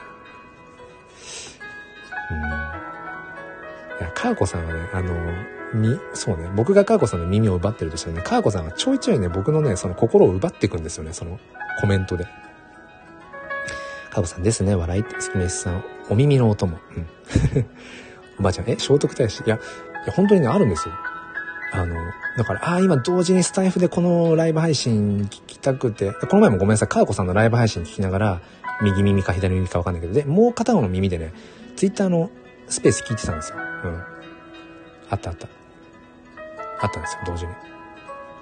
ちょいちょいやっちゃうんですよね。うん。えー、と、かーこさん、両耳同じのしか聞けない。そっか。あ、そうなんだ。だからそこ変な僕のマルチタスクなんでしょうね。えー、かーこさん独占したいとかそういうのない。だから私に執着されて嫉妬されると困るな。あ、執着はね、別にね、必要はないかもしれないけど。うんうん。ばあちゃん、聖徳太子は無理？ってかーこ。かーこさん。かーこって言っちゃった。エツはポジティブよって。耳泥棒はいずれ心泥棒になりますな。ふふふ。なるほどね。耳泥棒はいずれ心泥棒になります。今日はたくさん名言が出たなパイの包み焼き。出てないじゃん、他に。今、今、振り返ろうとしましたけど。アーカイブ聞きます。ちょ自分で自分で喋ってて何喋ってたかあんまよくね、いつもわかんないんですよね。そうだからアーカイブを聞いて、あ、そうそう、こんな話してたって、うん、するんですけど。あ、そう、ピンク、ピンクファインダーか。ピンクファインダーもそうですね。えー、包み焼きの中のね、中身を出していくと。うん、スキメさんを思い出して。そうなんですよね。うん。おばあちゃんコメント追いつきましたね。そうですね。なんかちょっと一旦落ち着いた感じしますね。えー、娘がガサゴソ動き始めているので、うん。そうだ、今日なんでこんなライブ配信長々とやってるのかってか、やれてるのかっていうと、あれだ、家族が起きてこないからだ。大抵ね、いつもまあ娘がもう起きてきて、あの、じゃあここでライブ配信終わりですって感じなんですけど、そうだ、今日はお寝坊さんだからだ。この辺りにしましょうか。ね。いつまでも耳泥棒をしてるわけにもいかないので。うん。いや、ありがとうございました。本当に今日は、うん、またね、朝すごく揺れて、うん。でもなんか揺れながらも、そう。そうね。わかんない。なんかまとめようと思ったけど、まとめられないわ。おばあちゃん楽しかったです。ありがとうございます。うん。月見さん楽しかった。ありがとうございます。うん。そうですね。でもなんかちょっと、うん、方向が少し見えたけど、かもしれない。この揺れ動いてる中で。うん、自分にとってのこのスタイフのあり方とかね、うん、ライブ配信で、こう自分が、うん、なんか味わいたい、この、うん、時間のね、感じっていうのはどういうものなのかなとかね。いや、かーこさん本当にお付き合いありがとうございました。はい。それでは皆さん今日成人の日、お休みの人が多いのかなうん。はい。あのー、成人の方おめでとうございますっていうので、もう何十年前だろうね、成人の日。はい。ということで、皆さん今日も良い一日をお過ごしください。そして、心に前向きファインダーを。ピンクファインダーじゃまずいな。うん。はい。ではでは、失礼します。お付き合いくださりありがとうございました。ふぅ、喋ったな 今日も喋った。ありがとうございました。閉じてからこのブツブツ言うの意外と好きなんですよね。はい、失礼します。タロナさん、今日もガンガンこの後またツイッターの方で、えー、炎の写真ジェネ、ガンガンやっていきます。えー、スペース行けそうなところはとつって。スピーカー上がって、うん。ちょっとやっていきますので、またちょっとね、やってるよって見てください。はい、失礼します。閉じます。